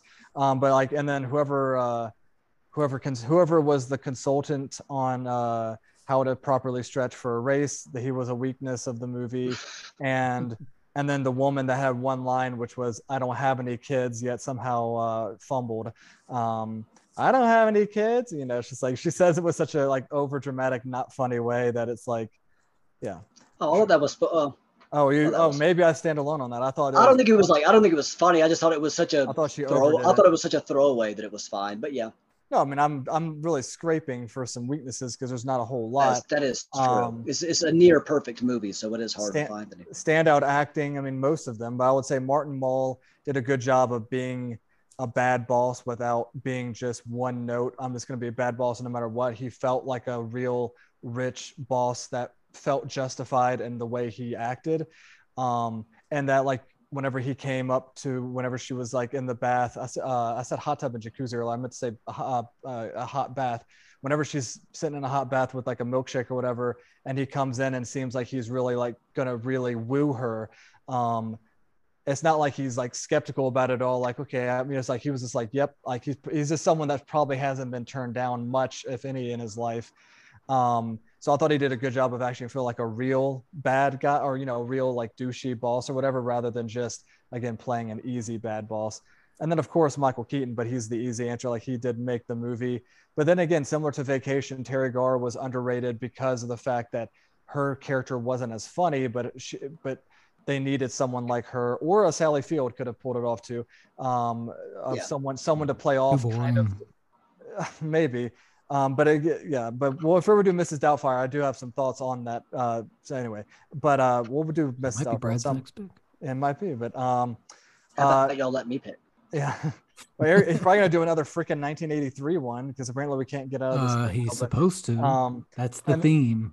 Can it be really close to 1983? Would that be all right? and then I thought, uh, and then I thought, uh, now I lost my train of thought because 1984 you can stop saying, I know, I. I know, I knew, I almost said the same thing, and then Eric stole it, and then I lost my train of thought, thinking, should I say it or should I not?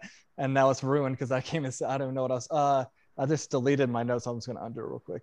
Oh yeah, and then I said they're good. They're good dynamic. I, I kind of touched on that earlier. I just felt like, yeah, I thought they actually felt like they could be a real a real couple. The way they talk to each other, the way they argue, and whatever. Um, and then underwhelming. I actually, yeah, underwhelming. Already touched on with kids and the I don't have any kids uh, background or almost background actor, but uh, had one line and just wasn't very funny or just kind of overdid it.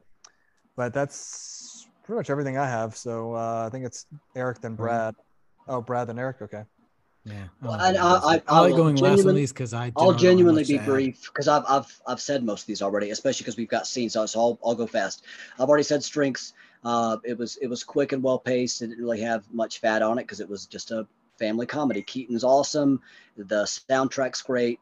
Uh, like I said, 80s cheesy, but like in a good way. Martin Mull was a good villain. I, I do agree he he played the part. I don't really like Jeffrey Tambor. I don't. I, I didn't care for him as the. It was fine. Uh, I, he was fine. Maybe I just don't Well, like him good, as a. I, he's a good cast for that. I would say. Yeah, he I- he maybe was well maybe, cast. Sleazy. maybe he's just the same in most things I've seen him in. I just don't. I don't know. I He just I think he's a bland actor. So maybe I just don't. I don't know. I didn't really like him. And Christopher He's Lloyd just being in five minutes is just kind of. Underused. It- it's all- you done almost anything like- at that point? Well, We've been in oh, Taxi for a while.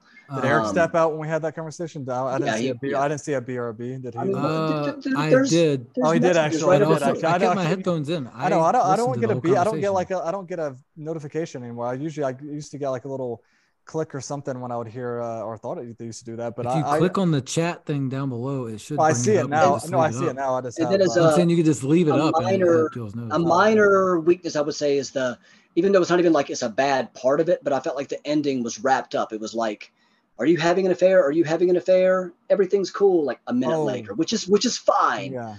Mi- I'm saying minor because it was ne- like we said, we knew they were going to end up happy. It was never like a genuine threat because no one was having an affair, so it was okay for them to make up because Ron and Joan were the ones being inappropriate and they weren't doing anything wrong. So I didn't mind that. It was just and even for what was going on, it was just kind of abrupt, but it was still fine because the last scene they kind of established it was going to be funny with like everyone passes the flowers by. Oh, thank you. Oh, thank you. Oh, thank you. So I don't. Even, I'm saying if I'm going to pick a weakness, I felt like the end just kind of because I remember looking up, I paused and I'm like, only 15 minutes left. Lot, so yeah. I'm saying I'm being nitpicky like you with the uh, the person with the delivery line. Like the end was just kind of like, oh, uh, all right, because they did a good job with some of their discussions, but also, do we really want a 20 minute table discussion at the end? Not really. So I, it, the end was was okay, um, but that's a, that's very nitpicky. It just kind of it just kind of ended, kind of well, like Dennis. Was it, well, that actually goes on for 90 minutes and then it just sort of ends. Well, I did have I did have that note of yeah that Teri Garr's character Carolyn never actually got resolution. Yeah, on that on what happened because she finds uh, Joan in bed, lying on the bed. That, that that's actually what I meant specifically. No, no, no, I know. I was just saying like it was yeah. The, like you were saying they still were having the the the affair discussion, but it was like yeah, like at least with uh, Jack Jack's character or Jack, uh, he at least heard okay, the champagne situation was resolved by she asked him to leave and she punched him and oh what's joan doing here? Never got resolution. Again i'm not saying it's a weakness more of just something yeah i notice is yeah you assume everything's happy. Like i'm not like it's a yeah i wasn't saying it was a flaw either. It was just more of one one story got resolved and the other one was why is she here on my bed? Or this is my bed. And then they actually just never get to it. But i think they uh, probably yeah. just it's probably just off screen. She asks her questions and it cuts out. Maybe. and she's gone. It was so it was probably no must talk like, her way like, out of it. Is my they, guess. They're they're friends with Joan or they know Joan, so like we don't need to. I mean, I agree. It was, it was a little. That's what I think I noticed about yeah, when was, I said the ending was. Fixed it a little. It was just a little bit strange, or even just like a. What about Joe? I, she she showed up. I mean, we we know they made up, and we know that. No, yeah, yeah. That wasn't the question. If they, yeah, I was like, I know they made up. It was just more of like a. Uh, it was. It was she supposed to be. It was. She thought you were cheating. It was supposed to be just under my. It not a good excuse, but. Yeah, it was just under my noticings, and I think I must have deleted it without or I meant to put it in my noticings. It wasn't like it wasn't under my weakness. It was just a thing I noticed that I forgot to say. But Eric, go ahead on. Uh, yeah, I like going last on these because I don't have much generally, anyways, and then you guys kind of nail all of it. But yeah, I the you. the realism of the house and their relationship was a strength. Um, the the soundtrack, the classic '80s sound like it was perfect. Yeah. Um, again, the the stand up performances. Uh, Keaton and Garr and Mull, like the, the three main people, I would say. I mean, I think the supporting cast they did fine too. Like nobody did a bad job. The kids were technically the weakness. They're also kids. Yeah. And really, I think actually watching it again, the older kid I actually think does a pretty good job, other yeah. than the sleeping part. I, I, I think agree, he does actually. yeah, he actually he has he has some good deliveries. And the Woobie kid's not like bad. It's just it really that one scene you're like, ooh, they they don't know how to pretend to be tired like that. yeah, that was their weakness. That was their weakness. The rest of it, they were acting how kids. I would think a kid actor yeah. would be like they they that they would just look like they said like I look like someone did a tired walk and they tried to copy uh, yeah. it like they they told was, him walk like this and then they just were like uh, that was, that I'm, surprised. I'm surprised Brad hasn't. I thought it would be teed up by now, especially with Eric saying that. If Eric, Brad, do you not remember the? Eric might have been in. I apologize if you were, but I remember that we either made a movie or something where I was supposed to be acting tired when we were kids, and I did a terrible mm-hmm. job acting tired. Instead of me stretching, like you know, putting your arms up to stretch like you're tired, I uh, started doing some stupid stretch with my arm, like I'm stretching to like work out. So I really was, I, I assumed at some point Brad was going to say it, but I'll go. Well, because I was trying to film it, it was so traumatizing because your acting was so atrocious. I just tried to blank that out. Well, yeah, no, I think I was just tired and I was also about to work out at the same time, but I don't It know. was, it was, um, you should have gotten a Razzie for that performance. It was one of the uh, most atrocious pieces of acting I've ever seen. Brad, if you keep talking to me that way, I might go throw a phone. I'm getting so angry, but Eric, go ahead. That would and, be uh, understandable. It, it, it would, understandable. right. What's wrong with that? Also, we get it. All right. Uh, so, I don't, Brad, I don't Eric, did you have more? Frustration now. Go. No, I was going to go into underrated, overrated moments. Yeah, go ahead and do any, any moments how you were, however you want to. So, well, underrated. Yeah, again, underrated is kind of actually both of these were tough, but underrated. I went back and forth on this one as iconic or underrated. I just went with underrated because I don't know if the average viewer would view it as much as we did. But I went with yeah. the race scene. I mean, it's probably my favorite scene of the whole movie, but I don't know if the average viewer would think about it. Say that maybe. So that's for that only reason I'm going to say it's underrated. Um, and then overrated, it's not overrated at all. Um, I just don't like the scene and I don't understand the scene. I think it might technically be a a plot hole, not a plot. It just it doesn't make sense. So, anyways, so they go back to the review board and they're in there talking about possibly getting their jobs back. And they start off by saying, since y'all have left, production is down and costs are up. And then Tambor's character says, Sorry, I covered for you guys.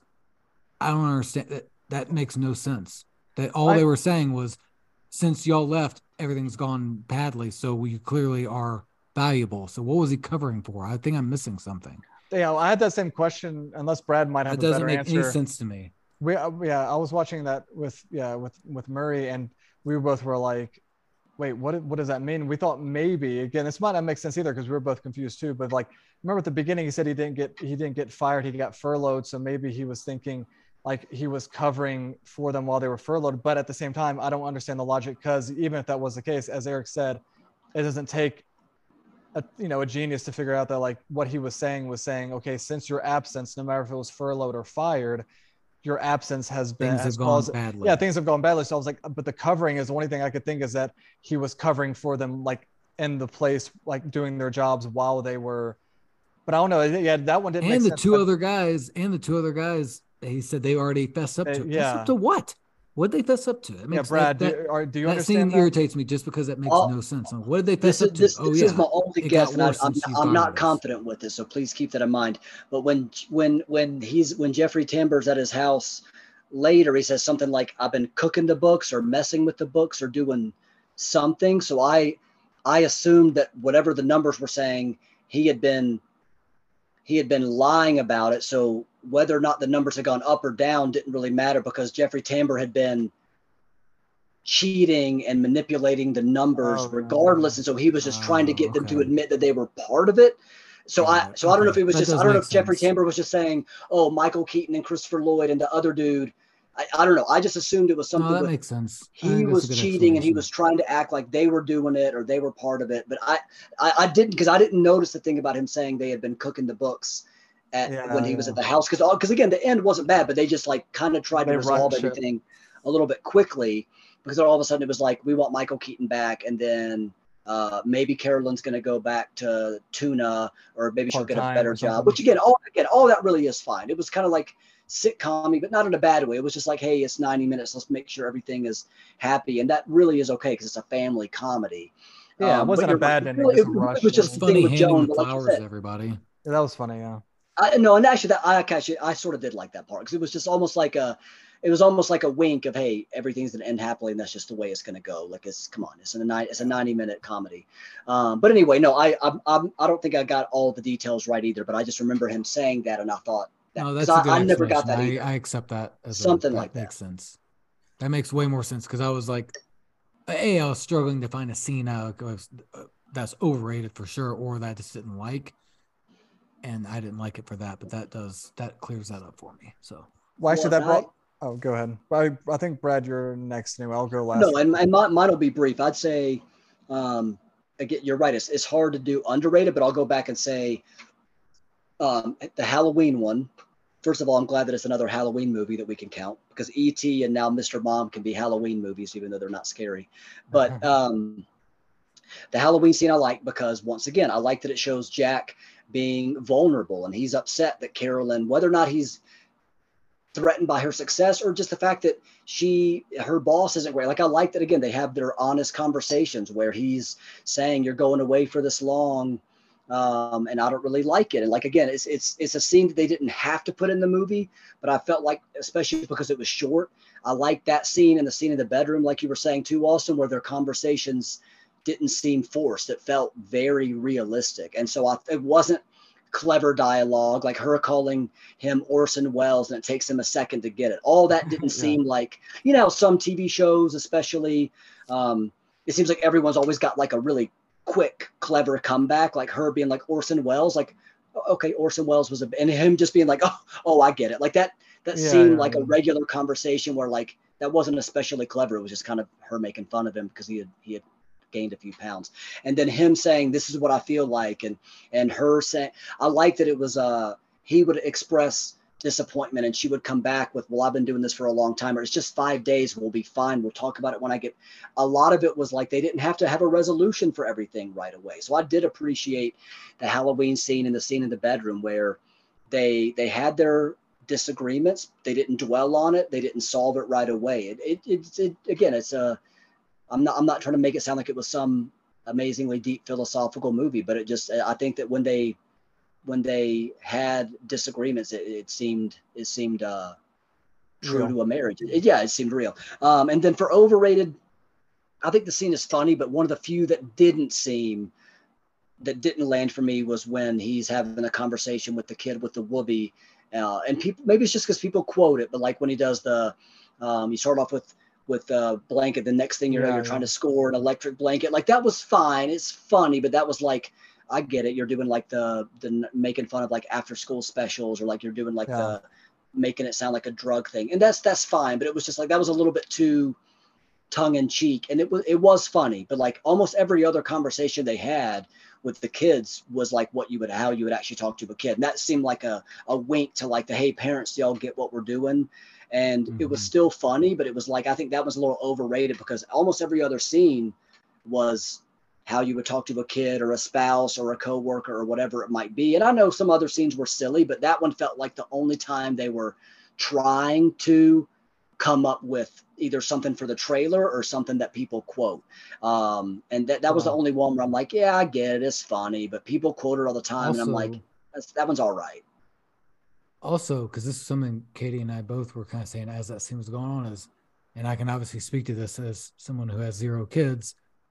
It didn't seem necessary. The kid's not even, uh, he's even in school. Like he's pretty young. I don't like, you can be like, Hey, you can only have the blanket now, but don't take it out. Like yeah, I don't think he needed transition. to fully get rid of his, but he wasn't like a 12 year old kid. Like he wasn't so old where it was weird to have a blanket that like that. Like we thought it was very unnecessary to be acting like he was too old to have a safety blanket. He, he was probably what seven years old, six years old. I feel like he's pretty no, young. He might have been younger than that. He's probably four or five. Like he was pretty. Yeah, so, I don't know. I can't yet, so yeah. tell ages with little kids like that. But like, yeah. yeah, he was probably like uh, he was so, like seven or eight. I'm like, no, I don't think he's that old. Like, I think Kenny or yeah, because when she was going names? through Kenny the school and... things, the kid didn't go to school. It was the, just the yeah, older kid. It was, was just the old. The, so that's what I'm saying. Like he's not even going to school yet. If he was going to school, then like, all right, hey, how about you keep the woobie at home and you can have it when you get back or take a yeah. piece of it in your pocket or like this there were better solutions than just hey you need to give this up already he wasn't uh, he wasn't he was the exact well, okay. age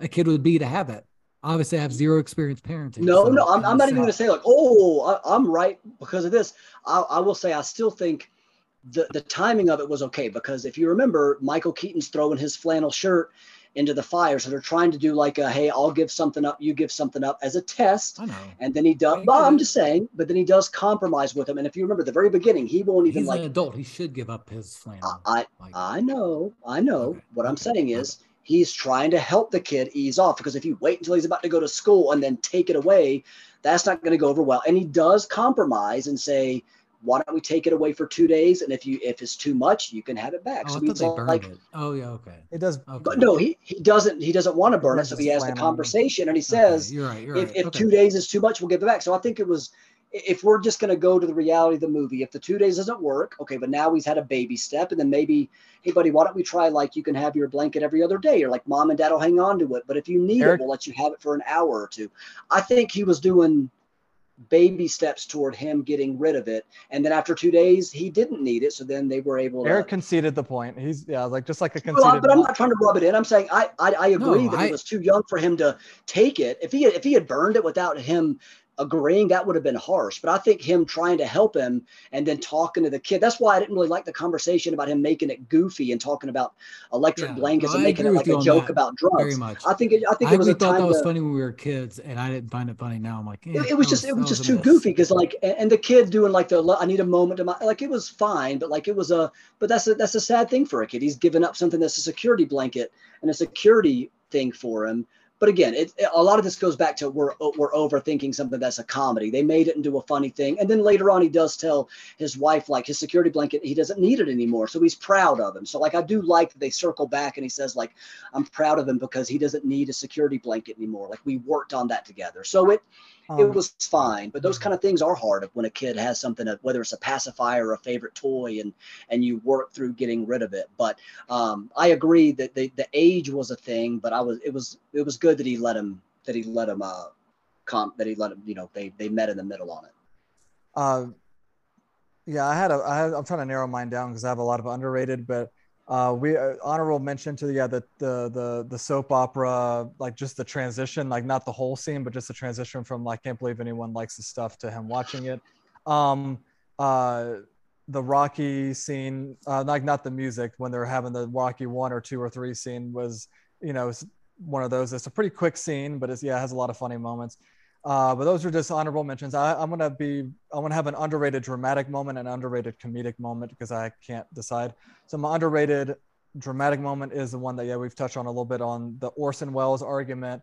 Uh, yeah, this felt very real from him coming with the the pizza in a lighthearted way because I think he could feel that she was probably in a stressed, like a more of a stressed out mood, so he tried to lighten it, but then it turned into again a realistic argument that yeah.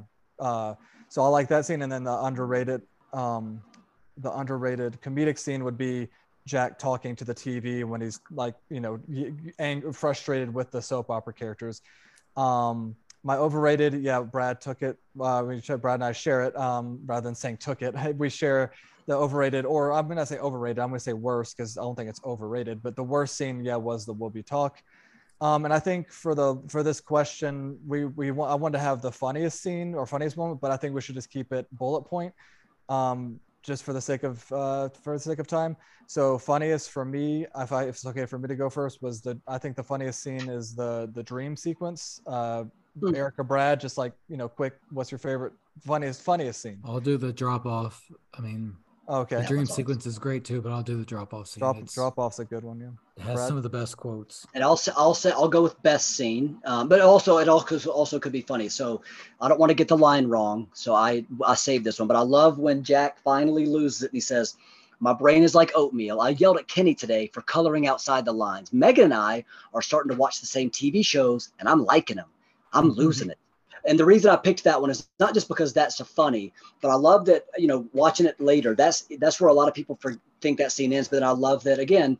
Carolyn says like that was me for I touched on this that that was me for eight years, Jack. Like that's where I think the movie peaks in the sense that it's not just Jack being funny and sharing what he's going through, but like they they do show both sides, and I do appreciate that about this funny family movie. Is Jack is starting to do all this stuff, and she's like, yeah welcome to being a parent. You know, it's just like, this is what I've been doing also. Like, yes, all that stuff is frustrating. And, and especially for her saying, like, when I love when she comes back and says, like, I wasn't miserable. I didn't hate it. That's just you. You find out how to make it work. So I really like that scene because he he Michael Keaton gets his funny moment, but then also Teri Garr comes back and says like that's what you know that's what being a parent is. Sure, some days drive you crazy, but you love your family. So I think that they they found like what made the movie special and that was that like being a parent can can can be frustrating sometimes, but you love it. And so like it, being a parent is a comedy drama. And that's what I think. That's why I think Mr. Mom is still talked about and appreciated 40 years later. Uh, is just because it's a, it's a beautiful mess. Yeah. I was going to elaborate on that as well with the Carolyn argument of like, yeah, her saying her side and everything. Yeah. All of that just felt yeah, realistic. And it was good that it showed both sides of how they felt frustrated. But um, Eric, you want to start iconic moment or do you want to do end? iconic and great or just iconic? We can start uh, iconic and then quickly oh, do grade. I, oh, oh yeah, usually we do iconic then grade. So I just know because um, you chose this if you would rather go last to choose iconic or go first. So in case eh, we I can go ahead. I, I'm curious to see what you guys say on this one because I could have done multiple. So I went with the route of technically like iconic, probably part of the, like the turning point is the Rocky training montage okay. scene. Like, yeah, I get where you are when y'all mentioned it earlier that yeah, all he was doing was technically doing what he was supposed to, but he did go from like Slob. trying but being bad at it to not caring and kind of going off the deep end to fully getting getting back on track and also doing a good job in that little training sequence or whatever. Yeah. So and it's also it is funny. Like I the the, the music goes well with it. Like the whole scene um is great. And again, it does it's kind of the turning point of the movie. So and like again, that, can... I put it as the iconic. I could have picked so many funny scenes of just iconic for being funny. So it was kind of tough. And again, uh, I, I might be wrong in this. Yeah, I was like, we've kind of defined iconic moment, not necessarily of what how public how the public perceives it, but just like what's the iconic moment, yeah, for you, of what what yeah. scene, what and scene I do, do remember that about? scene. No, yeah, my favorite comedics. I'm glad you added that category of the the funny moment because my favorite funny moment probably is the drop off scene but I also like the dream sequence. I like when he's sitting in the mirror going through the letters of go you know the pros and cons and stuff. So like there's Yeah. a there's a lot of I mean I, I could go on the Rocky the the discussion of Rocky. Yeah, yeah. There's so many very funny scenes that I'm like, all right, Um, I'll go with iconic. That also is still funny, but you know, it's it's all right. He's getting his life on track now. It's it's it's the it's the turning point of the movie. So Well, Brad and I might have shared this, but Brad, you uh, shared the iconic moment. We'll see. But Brad, what's your iconic moment? What moment do you think about with Mr. Mom when you hear the name? Well, I mean, I, I was in the same boat. It was there was almost too many to pick from just because we've quoted them and rewatched them. But I still think of the race scene first. yep. It's just That's it was mine. uh yeah. Yeah. I, I mean, had that it's too, what I- honestly, like I said, and th- that's th- kind of why I changed it.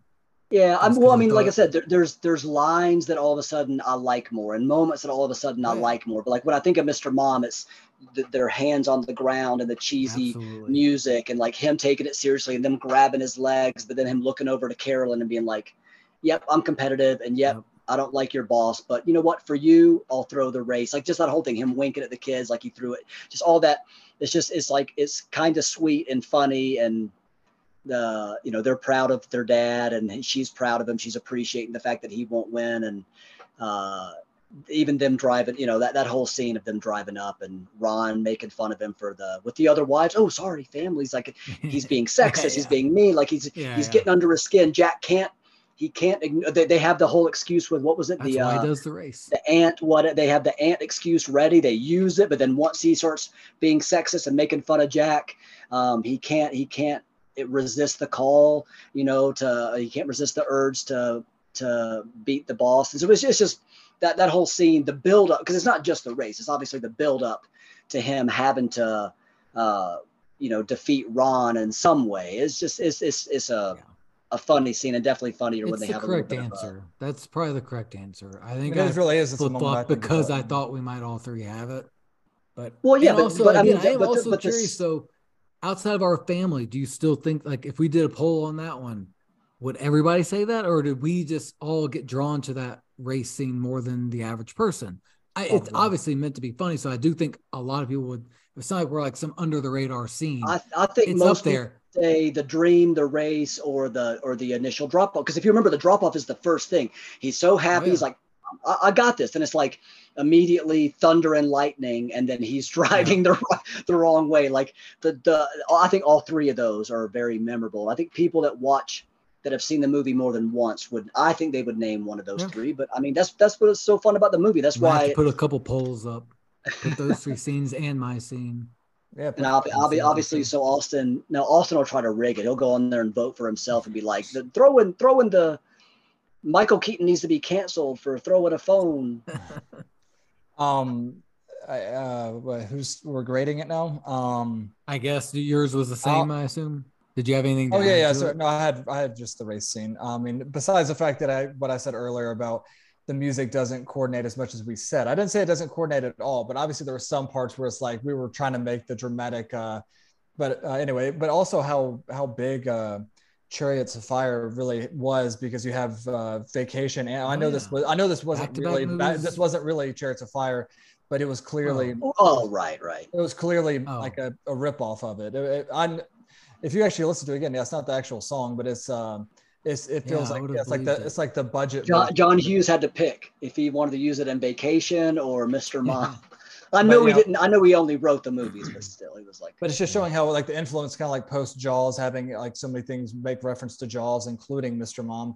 Um, but anyway, so yeah, the race scene to me it was a, it, it was a gimme, but um, I'll go ahead and start it and we can finish with Eric so that because he's the one that chose it. But um, yeah, I'm gonna go A minus. Brad. Eh. Uh, I said I said B plus. Oh, okay. I mean, and that's and that's that's not a bad thing at all. It's just I think this the ceiling was never going to be a the best movie of all time, but it's it's uh it's great for what it is, and that's a a fun family movie. So I think B plus. I was between A minus and B plus, so that's not a bad thing I'm- at all. I, I really like I am movie. struggling on our grading scale because I don't. I can't. I'm giving. I'm I'm probably inconsistent. Well, well, no. Like, I, I feel like if I give anything an A plus, it's like saying it's the perfect movie. But an A plus, like, did you enjoy, how much did you enjoy it rather than But as far as a comedy, this is an A plus for me. Like it is. It, it, I enjoyed. I why I could have literally put under quotes just download the script of the movie. Like I just I was enjoying it from start to finish. I had just I was just right every time I'm laughing and then trying to quickly type it out as like, oh, here's another funny quote. Here's another funny quote. Like I just I enjoyed it from start to finish. Is A plus saying that now every other comedy, if I don't give it an A plus, I'm saying this is my favorite comedy of all time? I don't I don't think so, but that's where I struggle where it's like almost almost like can we give it like full on grades of and it wasn't A plus normally like a 98 to I don't remember what the grading scale is, but um like an A uh, plus, uh, but it's not a hundred. It's not a 100 out of a 100. It's like a 98, but it's still an A plus. I think that's, still an A plus. Well, actually, something like that. When we first started the podcast, I thought I was it was going to be too annoying and like meticulous to be. I was going to have two grades and say you have a grade for your personal enjoyment and a grade for quality. So it could be a a B movie, like a, a, not as well made movie, but you enjoy the heck out of it every time because it's like a nostalgic movie or whatever. It's a well made movie. I, I know, no, no, I'm not, I'm not, no, I'm not. Like, I think I would give it the same grade on both. I wasn't using I wasn't using Mr. Mom as, as I'm saying just yeah, a, yeah. an example of a movie like something that maybe is just a comfort movie, but you enjoy so much that you're like, hey, personally, I'm giving an A plus because yeah. I enjoy it. But so, quality wise, I know it's a B plus. But I, I was like, do we really need to give it two grades or just say, yeah? But do I, going by I, that by that thought process, I would give it an A to an A plus for both of those. So for that, I guess I'll stick with an okay. A. I, there we go. I just feel weird giving an A plus. It sounds like it's like a perfect movie. There's it's not perfect. It's not an A plus plus plus plus like in uh, uh Christmas Story. Oh, but, like Ralphie's. Yeah, like Ralphie's. Um, uh, what are they called? As far as a comedy, as far as I was expecting to get out a of theme, it, thank it you. did exactly. It did exactly what I was wanting to. It lived up. I hadn't watched that movie in probably ten years. You don't, you don't need like, to justify helped. giving it an A plus. It's a fun. I know. fun I know. Movie. i think I'm just talking no, myself into it because now if I like we watch Dumb and Dumber and I give it an A, like I think I'd watch Dumb and Dumber over this if I'm saying one more comedy ever. Like it just they're just different movies, but for what this movie is trying to do, they nailed it. They they did it close to flawlessly, I would say. So no, I no, I've had the same internal dialogue that Eric is having of like, am I being wrong with my grading because I enjoy it versus if we're actually being like Ebert, you know, Roger Ebert, something like that, where we're like actually trying to dissect and saying quality of movie. Did there was there a character arc like really digging into and being serious, or just saying enjoyment wise, mm-hmm a plus means you enjoyed the heck out of it. There's really not a weak spot, which by that logic, Eric is correct. Um, uh, that, on IMDb, six point six and a I noticed how low it was too. Yeah, ridiculous. Um, yeah, I uh, I saw that whenever I was like about to start it on HBO Max or just Max now, but um, I saw that it was like a there was a rating six point six, but uh, but because Eric chose Mr. Mom and Brad is choosing the next, I haven't looked yet, but I'm I'm going to choose the number twenty one like the restaurant from Rear Window. Um, okay, uh, three best. Spiel- get that. It wasn't really a joke. I just said, but for some reason, I felt the urge to have to say it. It wasn't even why, why I chose the number 21, but um, three best Spielberg movies. This one's actually going to be, I think, easier. Um, I mean, who's going to say Jaws first? Um, I guess it's me, but yeah, Jaws is definitely one of Spielberg's I mean, best. Are we are we going to do it where nobody we can't repeat? I think we can okay. like piggyback and say, yep, yep, you know, and then you know, okay. second, I mean, second it or third. If we're one to speed through this, then yes, of course, it's on um, as well. But that's the easy one. Now it's like if we're just narrowing it to three, Jaws is clearly on his Mount Rushmore. Um, Jaws is, would be not, my number one people. as well, not just on it. It'd be yeah, Jaws. Would, yeah, Jaws would be my number one. This my yeah yeah that's my number one for Spielberg. Brad, do you third Jaws? Or are you trying to think of three other ones? I was trying to think of the other ones before. So Eric and I both have taken um, one of our. Obviously, obviously, Jaws. Jaws is one of them. So yes, that's. Um. I mean, Jurassic Park. I was, I know, I was trying to just think of like different decades. I like, second, I second Eric. I just didn't want to take any more. Schindler's but... List is an obvious pick, and I'm not even going to argue it. It's just, uh, I don't want to go back and rewatch it. Same thing with Saving Private Ryan, but rewatchable doesn't mean. I was trying to do different decades, so I'm not repeating myself. Uh, or not repeating, you know what I mean? Like just trying to spread it out more. Like I like Raiders of the Lost Ark. It's just not one of my favorite genres necessarily. Uh, maybe I feel like Jaws, E.T., and Jurassic Park is a pretty solid top three. I'll go Saving Private Ryan as my third. Yeah, I'm I'm leaning. I, am pretty harsh on war movies a lot, and I think Saving Private Ryan does a great also, job. Also, I really I really like Close Encounters a lot too. See, I thought that, that was one, just okay. Yeah, I, I didn't. Yeah, I've only seen I've only seen it once. I should pick Lincoln just to make Brad mad, but it really, I, if I'm being honest, no, it's not top three. I Dis- did- dishonorable I did- Top three goes to movies to help you fall asleep or actual good movies? Well, uh, watch War Horse. That's absolutely just so so incredibly boring. Like just watch Um, the trailer. That's the only like ten seconds of moderate excitement. Also, best TV movie directed by Spielberg, Duel, because Duel is awesome. But that didn't have a whole lot of competition though for TV movies that he made. But I, I, agree just wanted to talk about Duel. I know you Eric wanted to hates say- it, and Duel's awesome. Brad Eric doesn't like Duel. Oh, okay. He Uh, hates it. Does he What? just think it's okay or something? Where did this narrative start? I, I didn't know that. Brad's. I think I just didn't absolutely love it like you did. No, 'cause Ever since you said Back it. to the Future is stupid and not funny, you've Oh, Whoa, lost whoa, all. whoa, hold, hold up, hold up.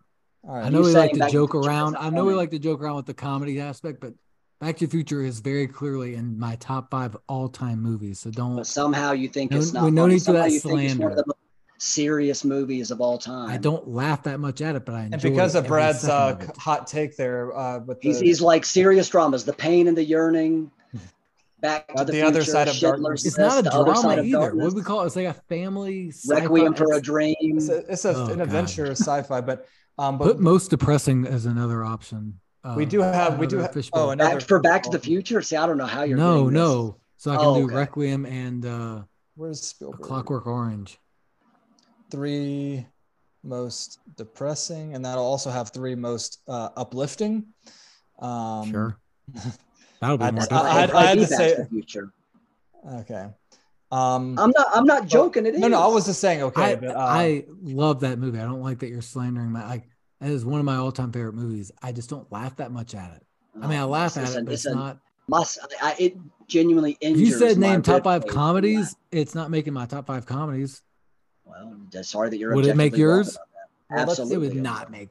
Well, let's no, pivot. not. uh, That's- let's pivot to like, our final like Big thing. Lebowski, Fargo, In Bruges, Back to the Future. Did Brad say three? Or are we just kind of all agreeing that I'll main ones say are Jaws, Oh, I E.T., and Jurassic Park, with Duel getting an honorable mention and Warhorse getting a. Let, can we delete that from our collective memory because it was so I think stupid? I think I pretty much said with exactly Lincoln also being deleted? Lincoln was just so. If you can boring. It was delete, just if you can delete three Spielberg movies, Well, d- d- delete Lincoln. That was so. Oh my goodness. besides besides what Eric just said there, Eric and I were pretty much on the same page. Uh, Lincoln to me is gonna be an honorable mention, but I do think the three are gonna be. Stop, stop Uh, trying to sound cool by being like, I liked Lincoln, especially that scene where they talked about amendments for 20 minutes. It was pretty much. I'd rather movie, watch Gabe act like Lincoln in that one office Same here. Um, but anyway, I was gonna say Eric and I, I think went the order of I'm gonna go Saving Private Ryan, number two. Ooh, man, Jurassic Park might. No, I gotta. Yeah, Jurassic Park is two, Jaws is one, but it's really like that could they could be tied for one. I, I No, Jaws is no. Jaws has got to be the better movie probably, and more, I don't know when you're yeah. Anyway, I'm gonna stick with it there. Jaws is Um, one. So, uh, but it, we do have a veto power in case, and we, so if Brad for some reason nominated uh, Brad Back to the Future for a comedy, we could say hey, that's a great movie, but it's not the right category. It does have comedic elements. Just like if Eric said Fargo for comedy, I would veto it because it's not first and foremost a comedy, and we need It's to. like I, just, only I, I, comedy. I, I genuinely Fargo is like Fargo. mainly If- if comedy. we wanted to do I watch dark- if we Fargo wanted to do dark laugh. if we want to do dark dark comedy, but it's still comedy. but anyway, I- IMDb says action, comedy, sci-fi You- you for made- Back to the Future. I don't know. yeah, Y'all are acting like this is comedy some needs to far-fetched and type. No, we need to. If we're No, doing- because it goes in alphabetical order, dude. It's not because it's saying that it's. But I'm saying I know It's what you're saying, still- but uh, but I'm saying honestly, do you like should be Back to the Future? family Is, or something. Back to the Future Um, is clearly not a comedy first, and I think if we're choosing comedy, That's, that's we need to choose movies that are clearly a comedy. Anyway, yeah. Brad, what is Uh, your Brad, clear go cut, ahead and what is your nomi- 100% what is your comedy, nominee? no questions asked, obvious comedy from 1983 Some, that you're something. We've done Oh, I actually, I really, I really was having trouble finding one. I, I did pick one from around that time, and it's because we talked about. Do you want me to tell you now? Because we, yeah, we're, we yeah, have I no- think we're on that now. we're done. Yeah, We we're need to- the- we so need I, to I went with the, yeah, I went with 11 the, o'clock. I, I started wanted to watch a Steve Martin movie, so I w- tried to go with a lesser known one. Um, oh, are you already disappointed? Let's go ahead. Maybe. It's like a film noir Steve. Oh no, that's that's a good movie. yeah. That's like a good that. one. So it's Dead Men Don't Wear Plaid from 1982, directed by Carl Reiner. God, another ni- 1982. No, jeez. I'm Yeah, I definitely. know. I, I was I was trying to go. I was trying to find 1983, and I couldn't find anything. Um, I thought about go, yeah. So I was like, is Steve Martin? Is uh, I mean, it's, it's popular. Right? I'm not saying it's like underseen or under, but it's, just I don't think radar. Oh, it's slightly under it. the radar. It's fun. It's a film noir. They use some clips from anyway. Well, I'll, I'll just let I should let Eric go in fresh. Like going fresh, yeah. I know. I know. Uh, some libraries should have it. I think I want to say it's on Prime. Um, I'll yeah. check and see if, if the if a digital version is not that expensive. I can let you borrow the DVD or we can try to watch Mom. it.